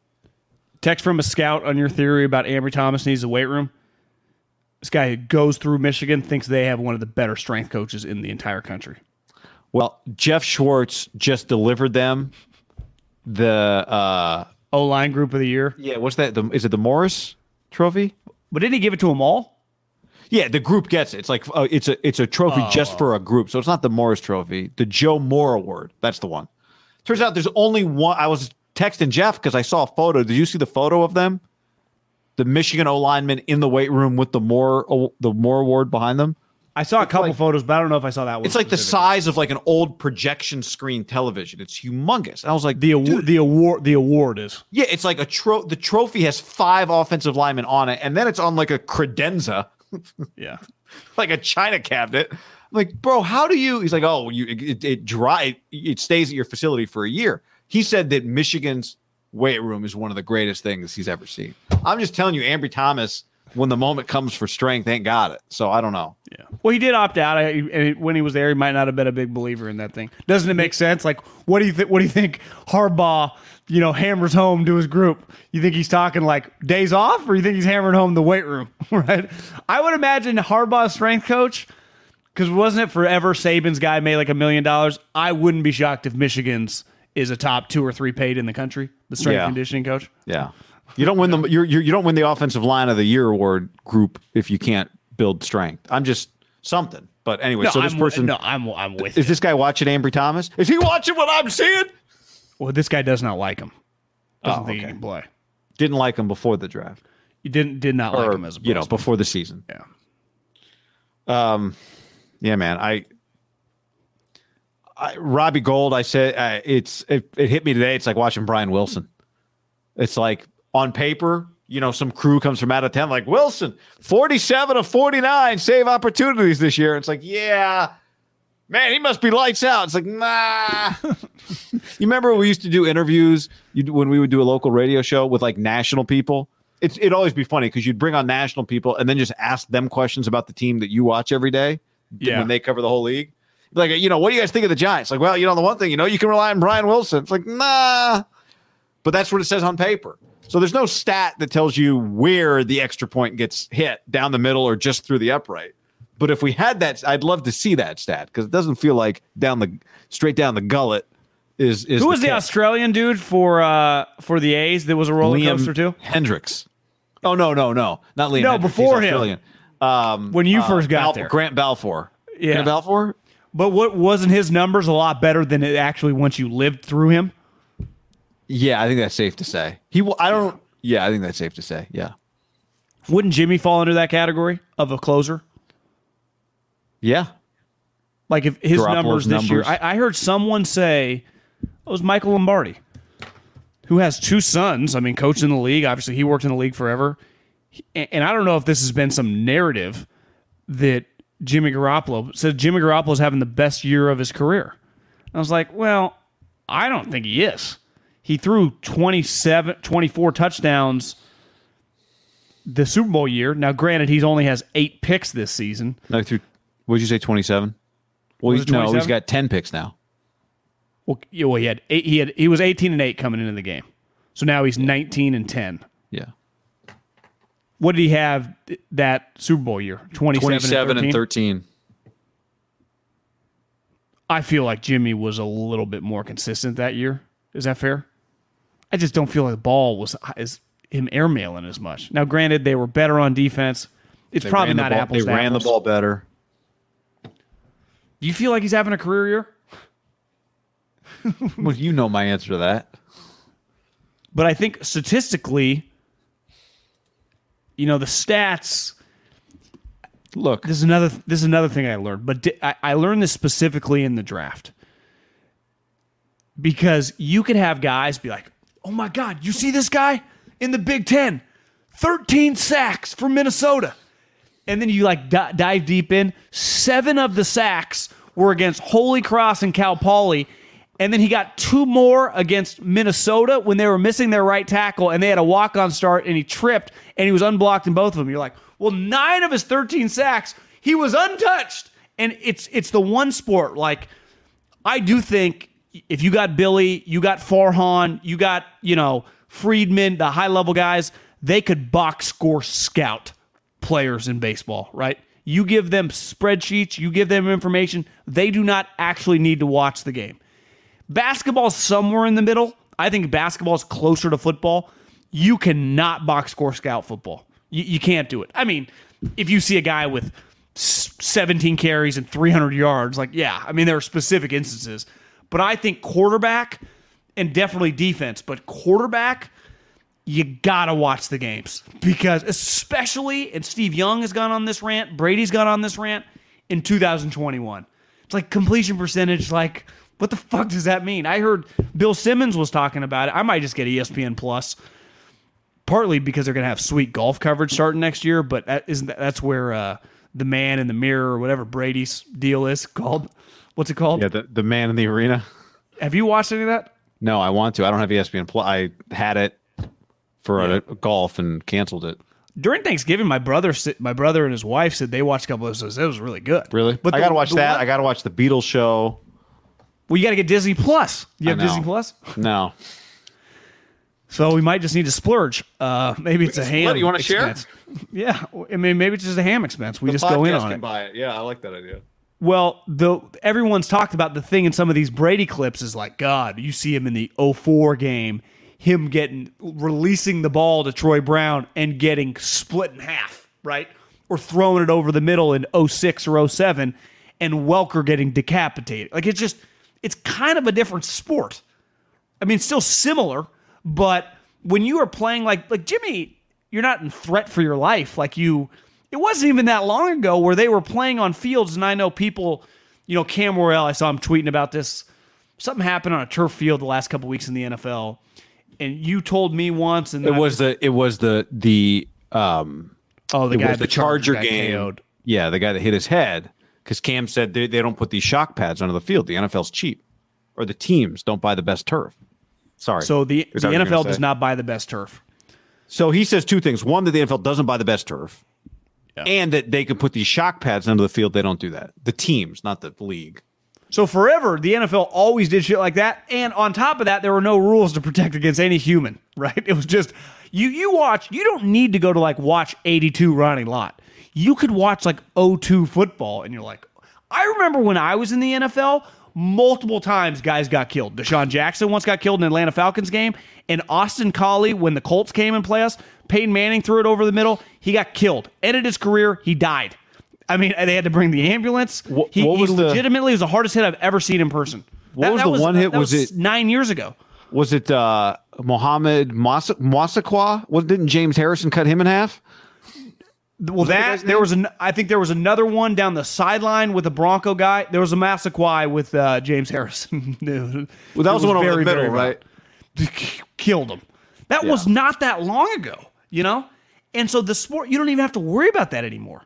So, like, what could Jimmy? I'm not trying to just totally shit on Jimmy. Could he have played in like 04? Would have been really hard. Yeah, I mean, you're saying because he would have hurt I'm not players? saying like he would have been in the NFL, but like could he have been a decade long starting quarterback? He's just not accurate. Well, he's not now. So let me prove a point on the career year thing. Is Justin Herbert having a career year? I mean, it's his second year in the league. That's right. This is Jimmy Garoppolo's second year as a full starter. So is he having a career year? Is it possible? He's had one year as a he, John. Again, because we we talk about this ad nauseum and then we just forget about it. The most starts he had before this year, other than 2019, was last year when he had six. So sure, he's having a career year.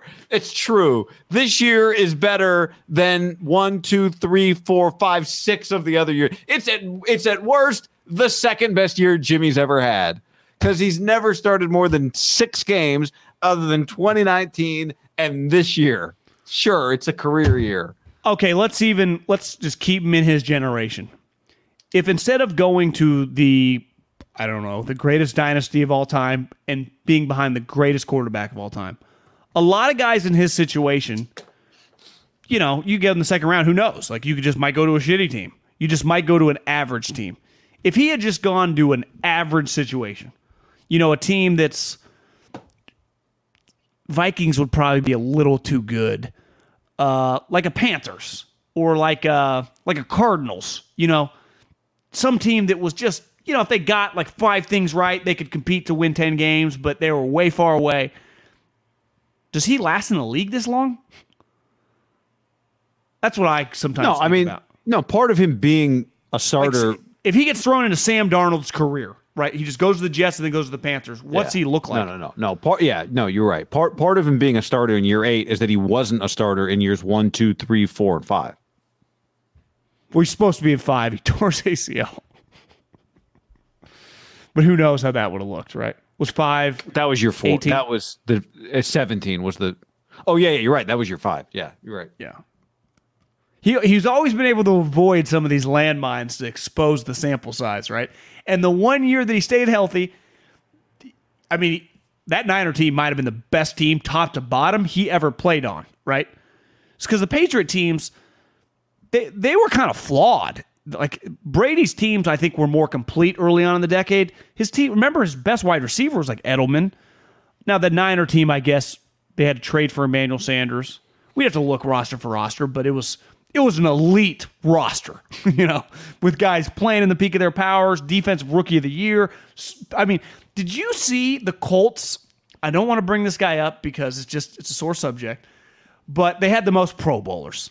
So the Colts tweeted out this video at practice in the bubble. They get into a circle, and Frank's Chris Ballard walks out like hands him the paper of their seven Pro Bowlers, and he goes one through seven, right, and just starts guy leading the league in rushing. You know, one of the best players in the league, Jonathan Taylor. This guy, he's overcome. He's had to wait, but this guy's ball, Kenny Moore, and then it's like kicker, and then he's like this guy, road grader, Quenton Nelson, and then he goes, this guy.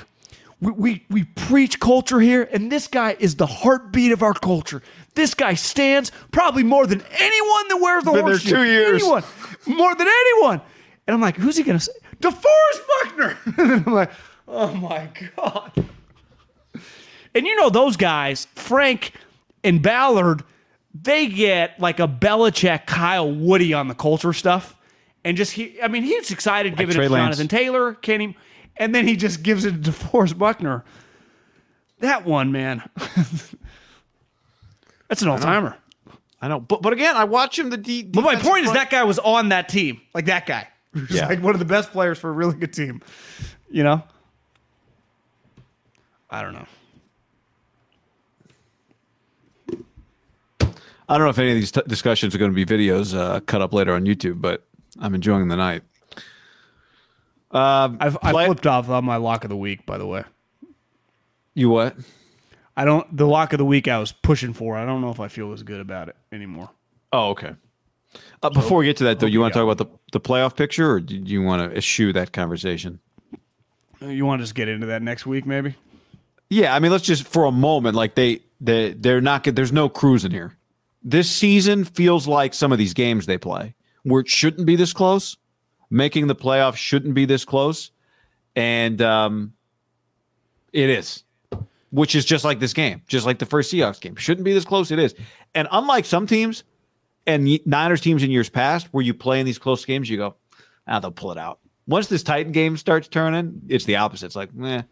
So they've played several games where it's meh, and they lose it. And I'm just supposed to Jesus take the wheel, believe they're just the seat. Don't worry, they, the, the season's going to take care of itself. Though they're still making the playoffs. Okay, I think so, but okay, they're eight and seven. You know, you know what I hate doing, and maybe this is you know a lot of the true fan in me is gone, and obviously you know I want the Niners. Like if I could sign up at the beginning of the year, who do you want to win the Super Bowl? I'd fucking sign the sign up for the Niners. But do you know what is a loser thing to do? And you know I get people listening to this, diehard Niner fans. Uh, and, it's just like I, I used to be, I'm just not quite there. I hate rooting for other teams to lose. Like I just think that's like the Patriots and the Oh. Chiefs never go to like I hope that the Chargers and the Bills lose this week. It's just a fucking loser thing to do. I hate doing it, but you kind of like that's where the Niners are. You need the you need the Rams to beat the Vikings, and you need the Eagles aren't going to lose to the Giants. But what was the other game? And you need the Dolphins to beat the Saints. But like that is such loser. I hate that shit.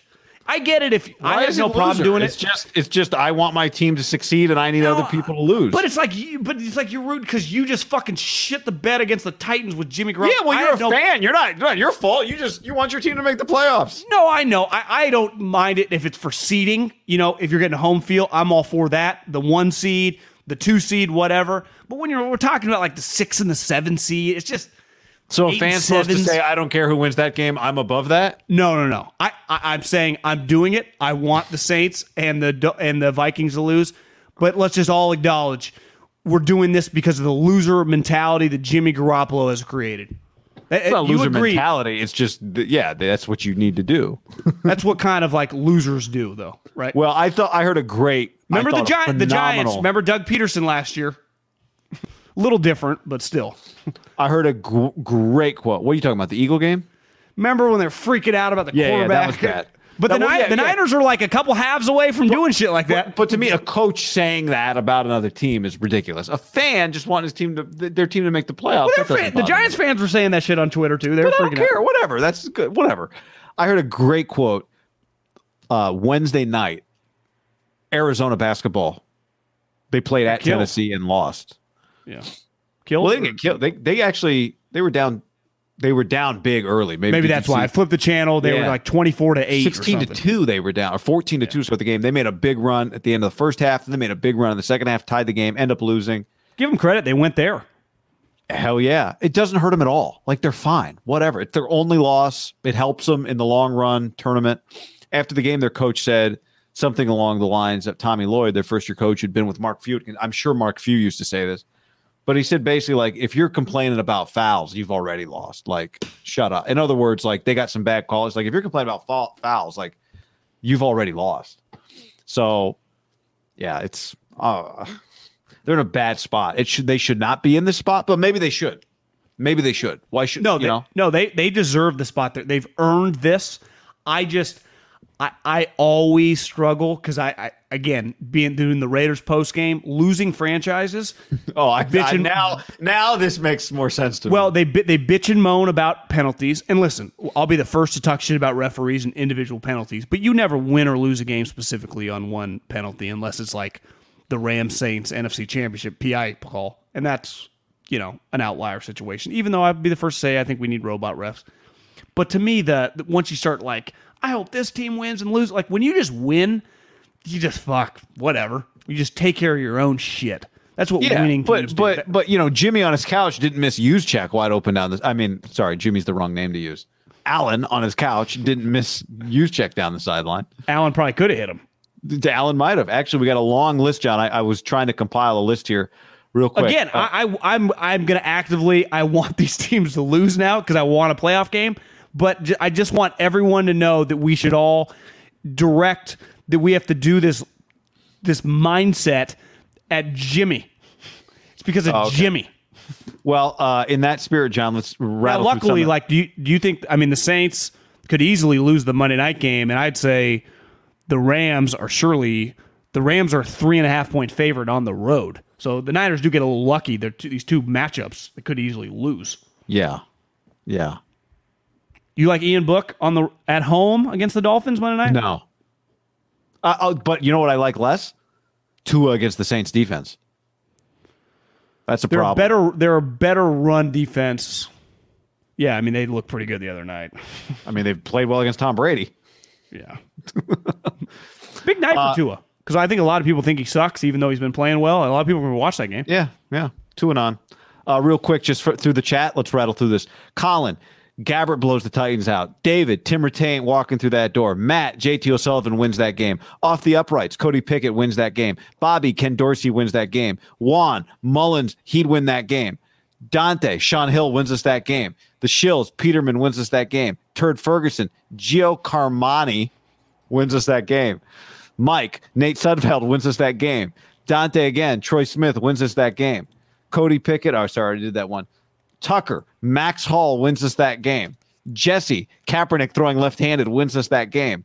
David, Jeff Garcia wins us that game. Demo, Matt Flynn wins that game.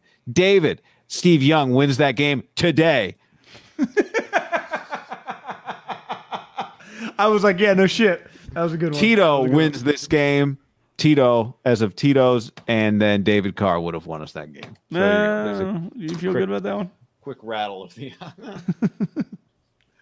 quick rattle of the uh, of the comments. All right, so uh, we're going to the holiday weekend. What have our lock of the week is? Well, that's what I was saying. I, I like the Ravens. I, I, I heard some things about the Ravens. Their entire secondary's out. Uh, their defense is just in shambles. Lamar didn't practice as of Thursday today, even though I'd not. I, I don't know. I, I I'm a little nervous. So, um, sorry, refresh my memory. We were oh, we Baltimore plus three. Yeah. So, I don't think there's you and I. We were talking uh, offline uh, after I pinged you the other day on this subject, and we uh, offline this conversation. Like, here's a stat. I don't know what this means as it relates to this week. The Ravens are nine and one in their last ten games as an underdog. Okay, I don't. How does that help me this week? COVID week. Um. So you're saying you like Cincinnati minus three? Is that what no, the no, no, no. I, I don't. I, I just pulled off a little bit on the Ravens. Uh, well, here's a game I like. Tell me what you think of this. Green Bay minus four against Cleveland. In Green Bay, right? It's not four anymore. Well, they're missing some players. Myles Yes. Garrett's hurt. Do you, do you know one bitch. thing? I, I wrote that down I- at four yesterday. It's now seven and a half. one game shit one game i see that you know we could just play the hits a little bit A little risky because they've been feisty and davis mills played well just chargers are playing well minus 10 against the texans a little like our old school style and just not overthink it or Do you trust the Chargers that much? I don't, but I might. You, I could be convinced. well i mean i, I could easily gladly just go pick them colts against the cardinals just pick them What was did that? Uh, in what direction does that line move? Because it did not open as a pick'em. it was it's going the Colts way. It opened, you know, them minus one and a half, and it keeps going down. Uh, Texans have I- like 22 players out, according to the comments. I I wouldn't do this just because I'm not going to bet against Tom Brady. They have a fucking million injuries. They signed Le'Veon Bell. Fournette's out. Godwin's out. Evans isn't going to play. Yeah. The Panthers are getting ten points at home. It's their Super Bowl, but I'm I can't bet on the Panthers. Raiders pick them at home against the uh, Drew Lockers. Nah, I just you trust the Raiders? No, but I do think they win that game. But Buffalo's defense, I mean, uh, Denver's defense is good. How about uh, New England minus two and a half at home? Buffalo plus two and a half? I feel like I'd take the Bills just because I feel like everyone's going to take the Patriots. See, I Even though it makes no I think- sense. Feels to me like everyone's going to take the Bills. Do you not love the Colts? Don't you just want to root against Arizona? Oh, I do. But I feel that's Secretly, off feel- off of lock of the week, Haberman and Middlekauff might have taken the Browns minus three against the Raiders on uh, Monday night. we did not Well- we did not share that pick as a lock. I could do a little money line parlay. But my We point do is, an- we made them. I, I would love to do the. I, lo- I love the idea of the Colts. I don't think it's a lock necessarily, but I love it. Yeah, I mean, it's, I don't know if there really is. Like, would you rather take the Colts or the Chargers minus ten? It's ten a lot. Texans Ten's a lot. Terrible And guy. My my pro- at home. In what you Houston, said? but but aren't the, yeah? Aren't Did you say no, they're terrible or just terrible at home? I'm just saying they're terrible. Yeah. Um, but they tend to. I mean, what's their record? I, I They've been they've What been are the blown Texans out against the several teams. I don't know. You have to ask Call Fortenbaugh. feels like Joe. Gambling guys, gambling guys just have a feel for that shit off the top of their head. They're like, oh yeah, they're seven and seventeen the last two years. Like, where'd you pull these numbers from? They just have them. my my gut tells me like the Texans have been solid against the spread this year, but that could be that I just remember. So they got 23 guys on the COVID list, including half their defensive starters, four fifth of their offensive line. I'm just going to uh, read you some losses 33 to 13, 31 to 0, 38 to 22, 31 to 5, 31 to 3, 40 to nothing, 24 to 9. I mean, they've been blown out a handful of times. Chargers wins. Uh, I mean, blew out Cincy kinda, but that, they would have covered this game. Denver 28-13, 41-22 Cincy. 34-6. Oh, that was a loss. 14 point win over the Raiders. Chargers playing a ton of close games. Like Okay. with the exception of three games, they play in close games. Colts had seven Pro Bowlers. Seven. I mean, again, I I I don't hate the Chargers though. It's just a lot of points on the road. It's a lot. Texans are It'd be an- terrible. It'd be I feel like the an- Texans are just feisty though. It'd be an old school move. It's how we started, right? If we thought the Chargers, if But this we- was September, we would go, we would assume that, let's just say a team like the Chargers be a 12 win team. We would hammer that, right? It'd be, the line would be a little lower in September, right? That line would be like seven and we'd take them. Ten's a lot. You think Texans got a big head coming off their win over the Jags? Well, I really want to do like a parlay, a hundred dollar one. Maybe we put the Texans in that, or not. I mean oh. the Colts in that I'm, you know, God, you see the Chargers money line?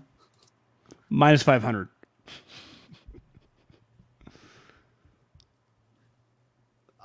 If you want to take the Chargers, I, I'm fine honestly taking both those games. You want to parlay them? I do want. I mean, at minimum, let's parlay them. But Which one do you feel better about? honestly, ten is a stupid amount. And again, the Texans have fight. However, it is just a more old school pick. I feel like the Colts pick is a little more emotional because we want to watch the Colts beat the Cardinals. Yeah. Okay, I'm putting it in.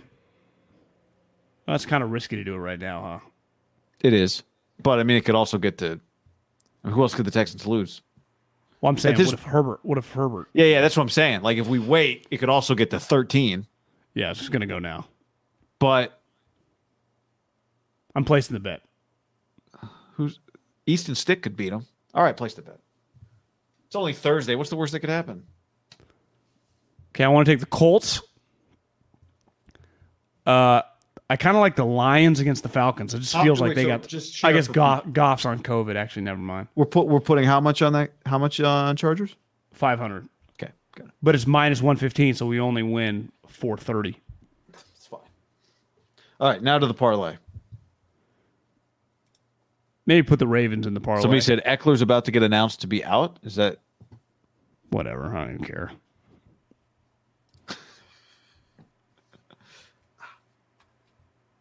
What'd you say about the Ravens? You want to put them in the Who, who do you like in the Raiders game? Raiders. So I went Colts.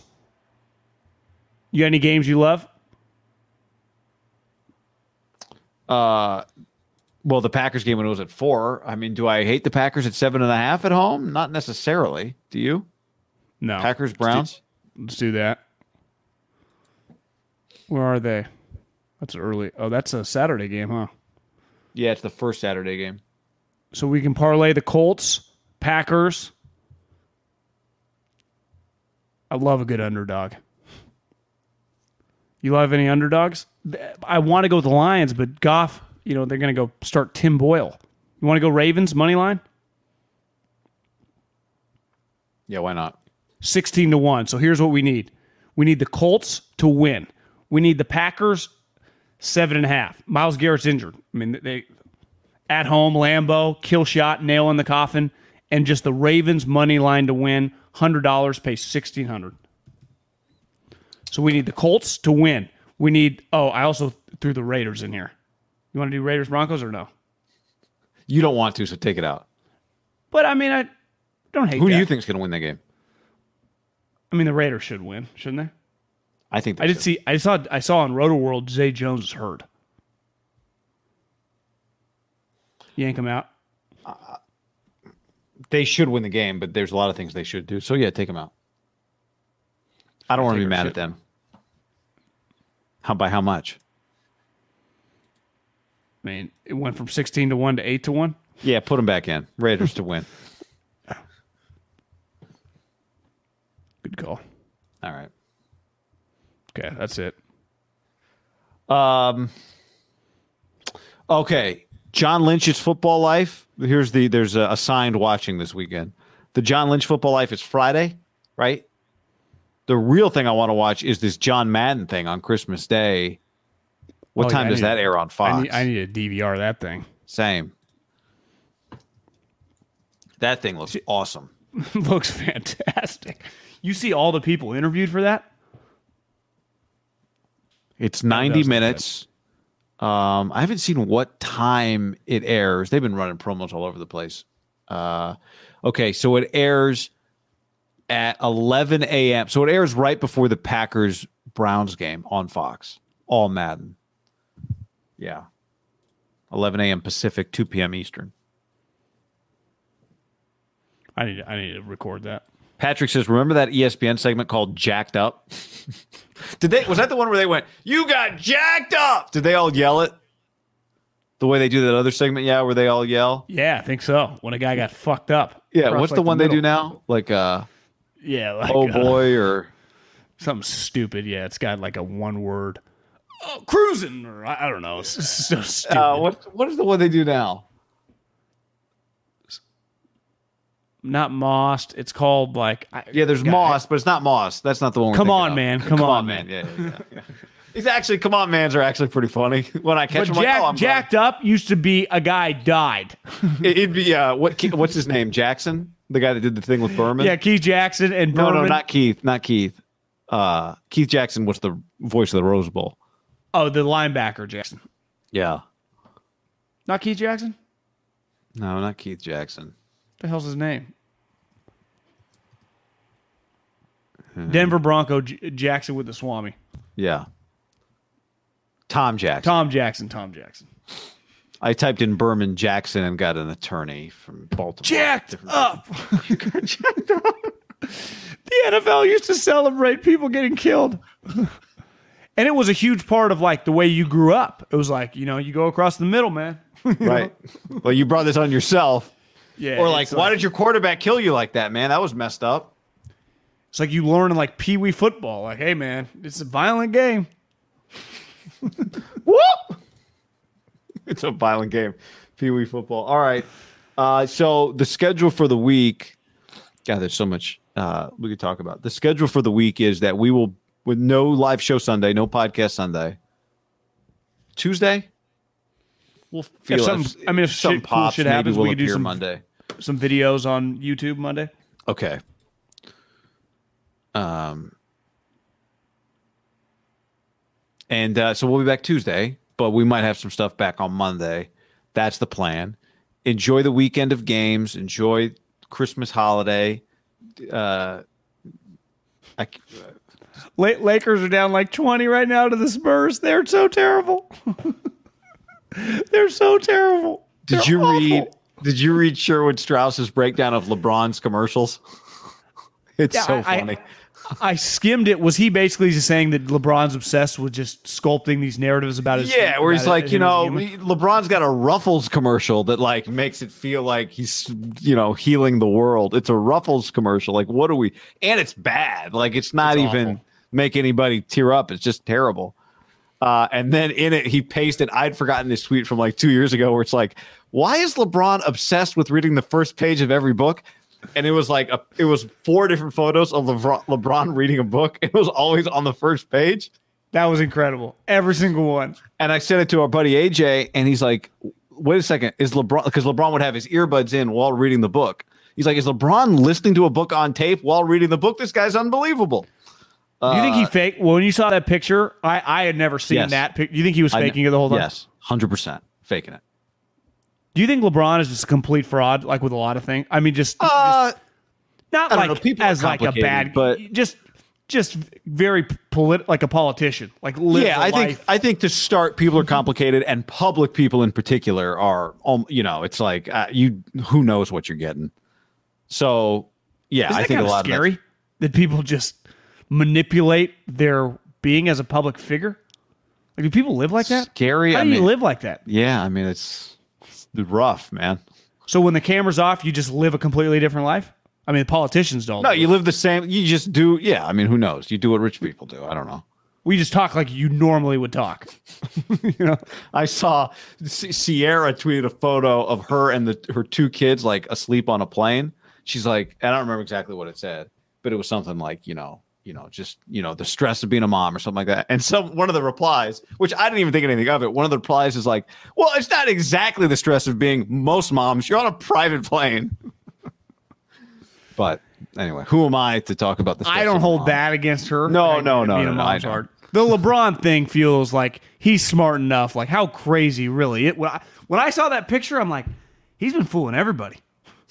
Because remember, he was asked the question about Malcolm X, and he just couldn't. He didn't have I didn't answer. remember that until I watched that video, which was in the thing. I'd I'd, I'd forgotten that. Now, t- Uh, I guess Ti- Tiger did it for a long time too, right? Yeah, I It mean, was different than LeBron, but it's it's uh yeah. I don't know. well, the difference. I really don't LeBron- know. I don't know how to tell that. You know, it's hard. Well, one thing in the Strauss article was that like LeBron's right hand guy is now basically like one of the most powerful guys in Nike. So it's like you just basically Yeah. control the you control the narrative, right? It's like, what do you want to do with the Nike ad? Well, ask LeBron, he'll fucking create it. He's like, well, let's do this, and no one in the room's like, LeBron, that's the dumbest shit I've ever heard. At least Nike can. You know, Nike's good at that kind of. Nike knows how to do an ad. Oh, Yeah, by the way, David says, "Aren't we coming up on the Tiger anniversary?" I thought that was uh That was Thanksgiving. Thanksgiving. Yeah. Yeah, All right. yeah. Well, on that note, Merry Christmas to those of you that celebrate Christmas. If you don't, enjoy the holiday, enjoy the weekend, enjoy time, whatever it is you're doing. Watch Elf. I don't know. Do you think holiday like if you if you don't celebrate Christmas and you're not you're just you know you're a Jewish person, but like like you you're you have someone that does like you're part of another family. But if you ha- don't have the Christmas, you just approach this like you or I would like President's Day, where it's like the president the holiday doesn't mean anything to you, so you just I don't a thi- normal weekend. I'll, I'll tell you, for me, anybody's holiday that creates like you know things are closed and people are off, I always felt like was my holiday too. As a Jew, like I I I don't know. I like the lights. I like the music. I like the you know people were happy. The the whole thing. Uh, uh, people Like if you I went to Israel during Hanukkah, do they shut things down during the day? Would it would have that feel? I mean, they shut things down every Friday night for the for the Sabbath. So that's true. Um, Well, it's like But, y'all went to uh, Spain the one time in college. You just want to get a sandwich at lunch. They're all sleeping. everything the siesta. Like, where the hell is everybody? Fucking Just want a power sandwich. yeah. No, I think uh, I don't know. I, pe- people enjoying themselves and uh, you know having a good holiday to me is uh, I'd like to. I'll I'll I'll piggyback on anybody's holiday. I'm all for fair. it. Siesta sounds like my kind of holiday. Me too. All right, so everybody be safe, enjoy, celebrate responsibly. Send us pictures of your Tito's. NoKidHungry.org slash ham. Get in that. Sure, fits pretty well actually. It does. That's, it looks like a good quality T-shirt too. I had Uh, three boxes of extra Manscaped at my house. I, I gave one to this guy at the gym that just works there. You're like I saw you at the shower, and uh, here you go. Then I realized when I handed it to him, my name and address was on there when he was walking away. I'm like, he totally knows. I just re-gifted it to him. what do you think? You bought it for him? well, no, I just said, hey man, I partners with this. Take you know, if you have a kid or you want it, take it. He was happy. Yeah. You can. I mean, I can't. I can't use seven lawnmower 4.0s. You know. I always need a backup. One in every room. One in every kitchen counter. Yeah. All right. Have a good weekend. Merry Thanks for hanging. Later. Save big on brunch for mom, all in the Kroger app. Get 16 ounce packs of flavorful Angus 90% lean ground sirloin for $4.99 each with a digital coupon. Then buy two get two free on 12 packs of delicious Coca Cola, Pepsi, or 7UP, all with your card. Shop these deals at your local Kroger today or tap the screen now to download the Kroger app to save big today. Kroger, fresh for everyone. Prices and product availability subject to change. Restrictions apply. See site for details.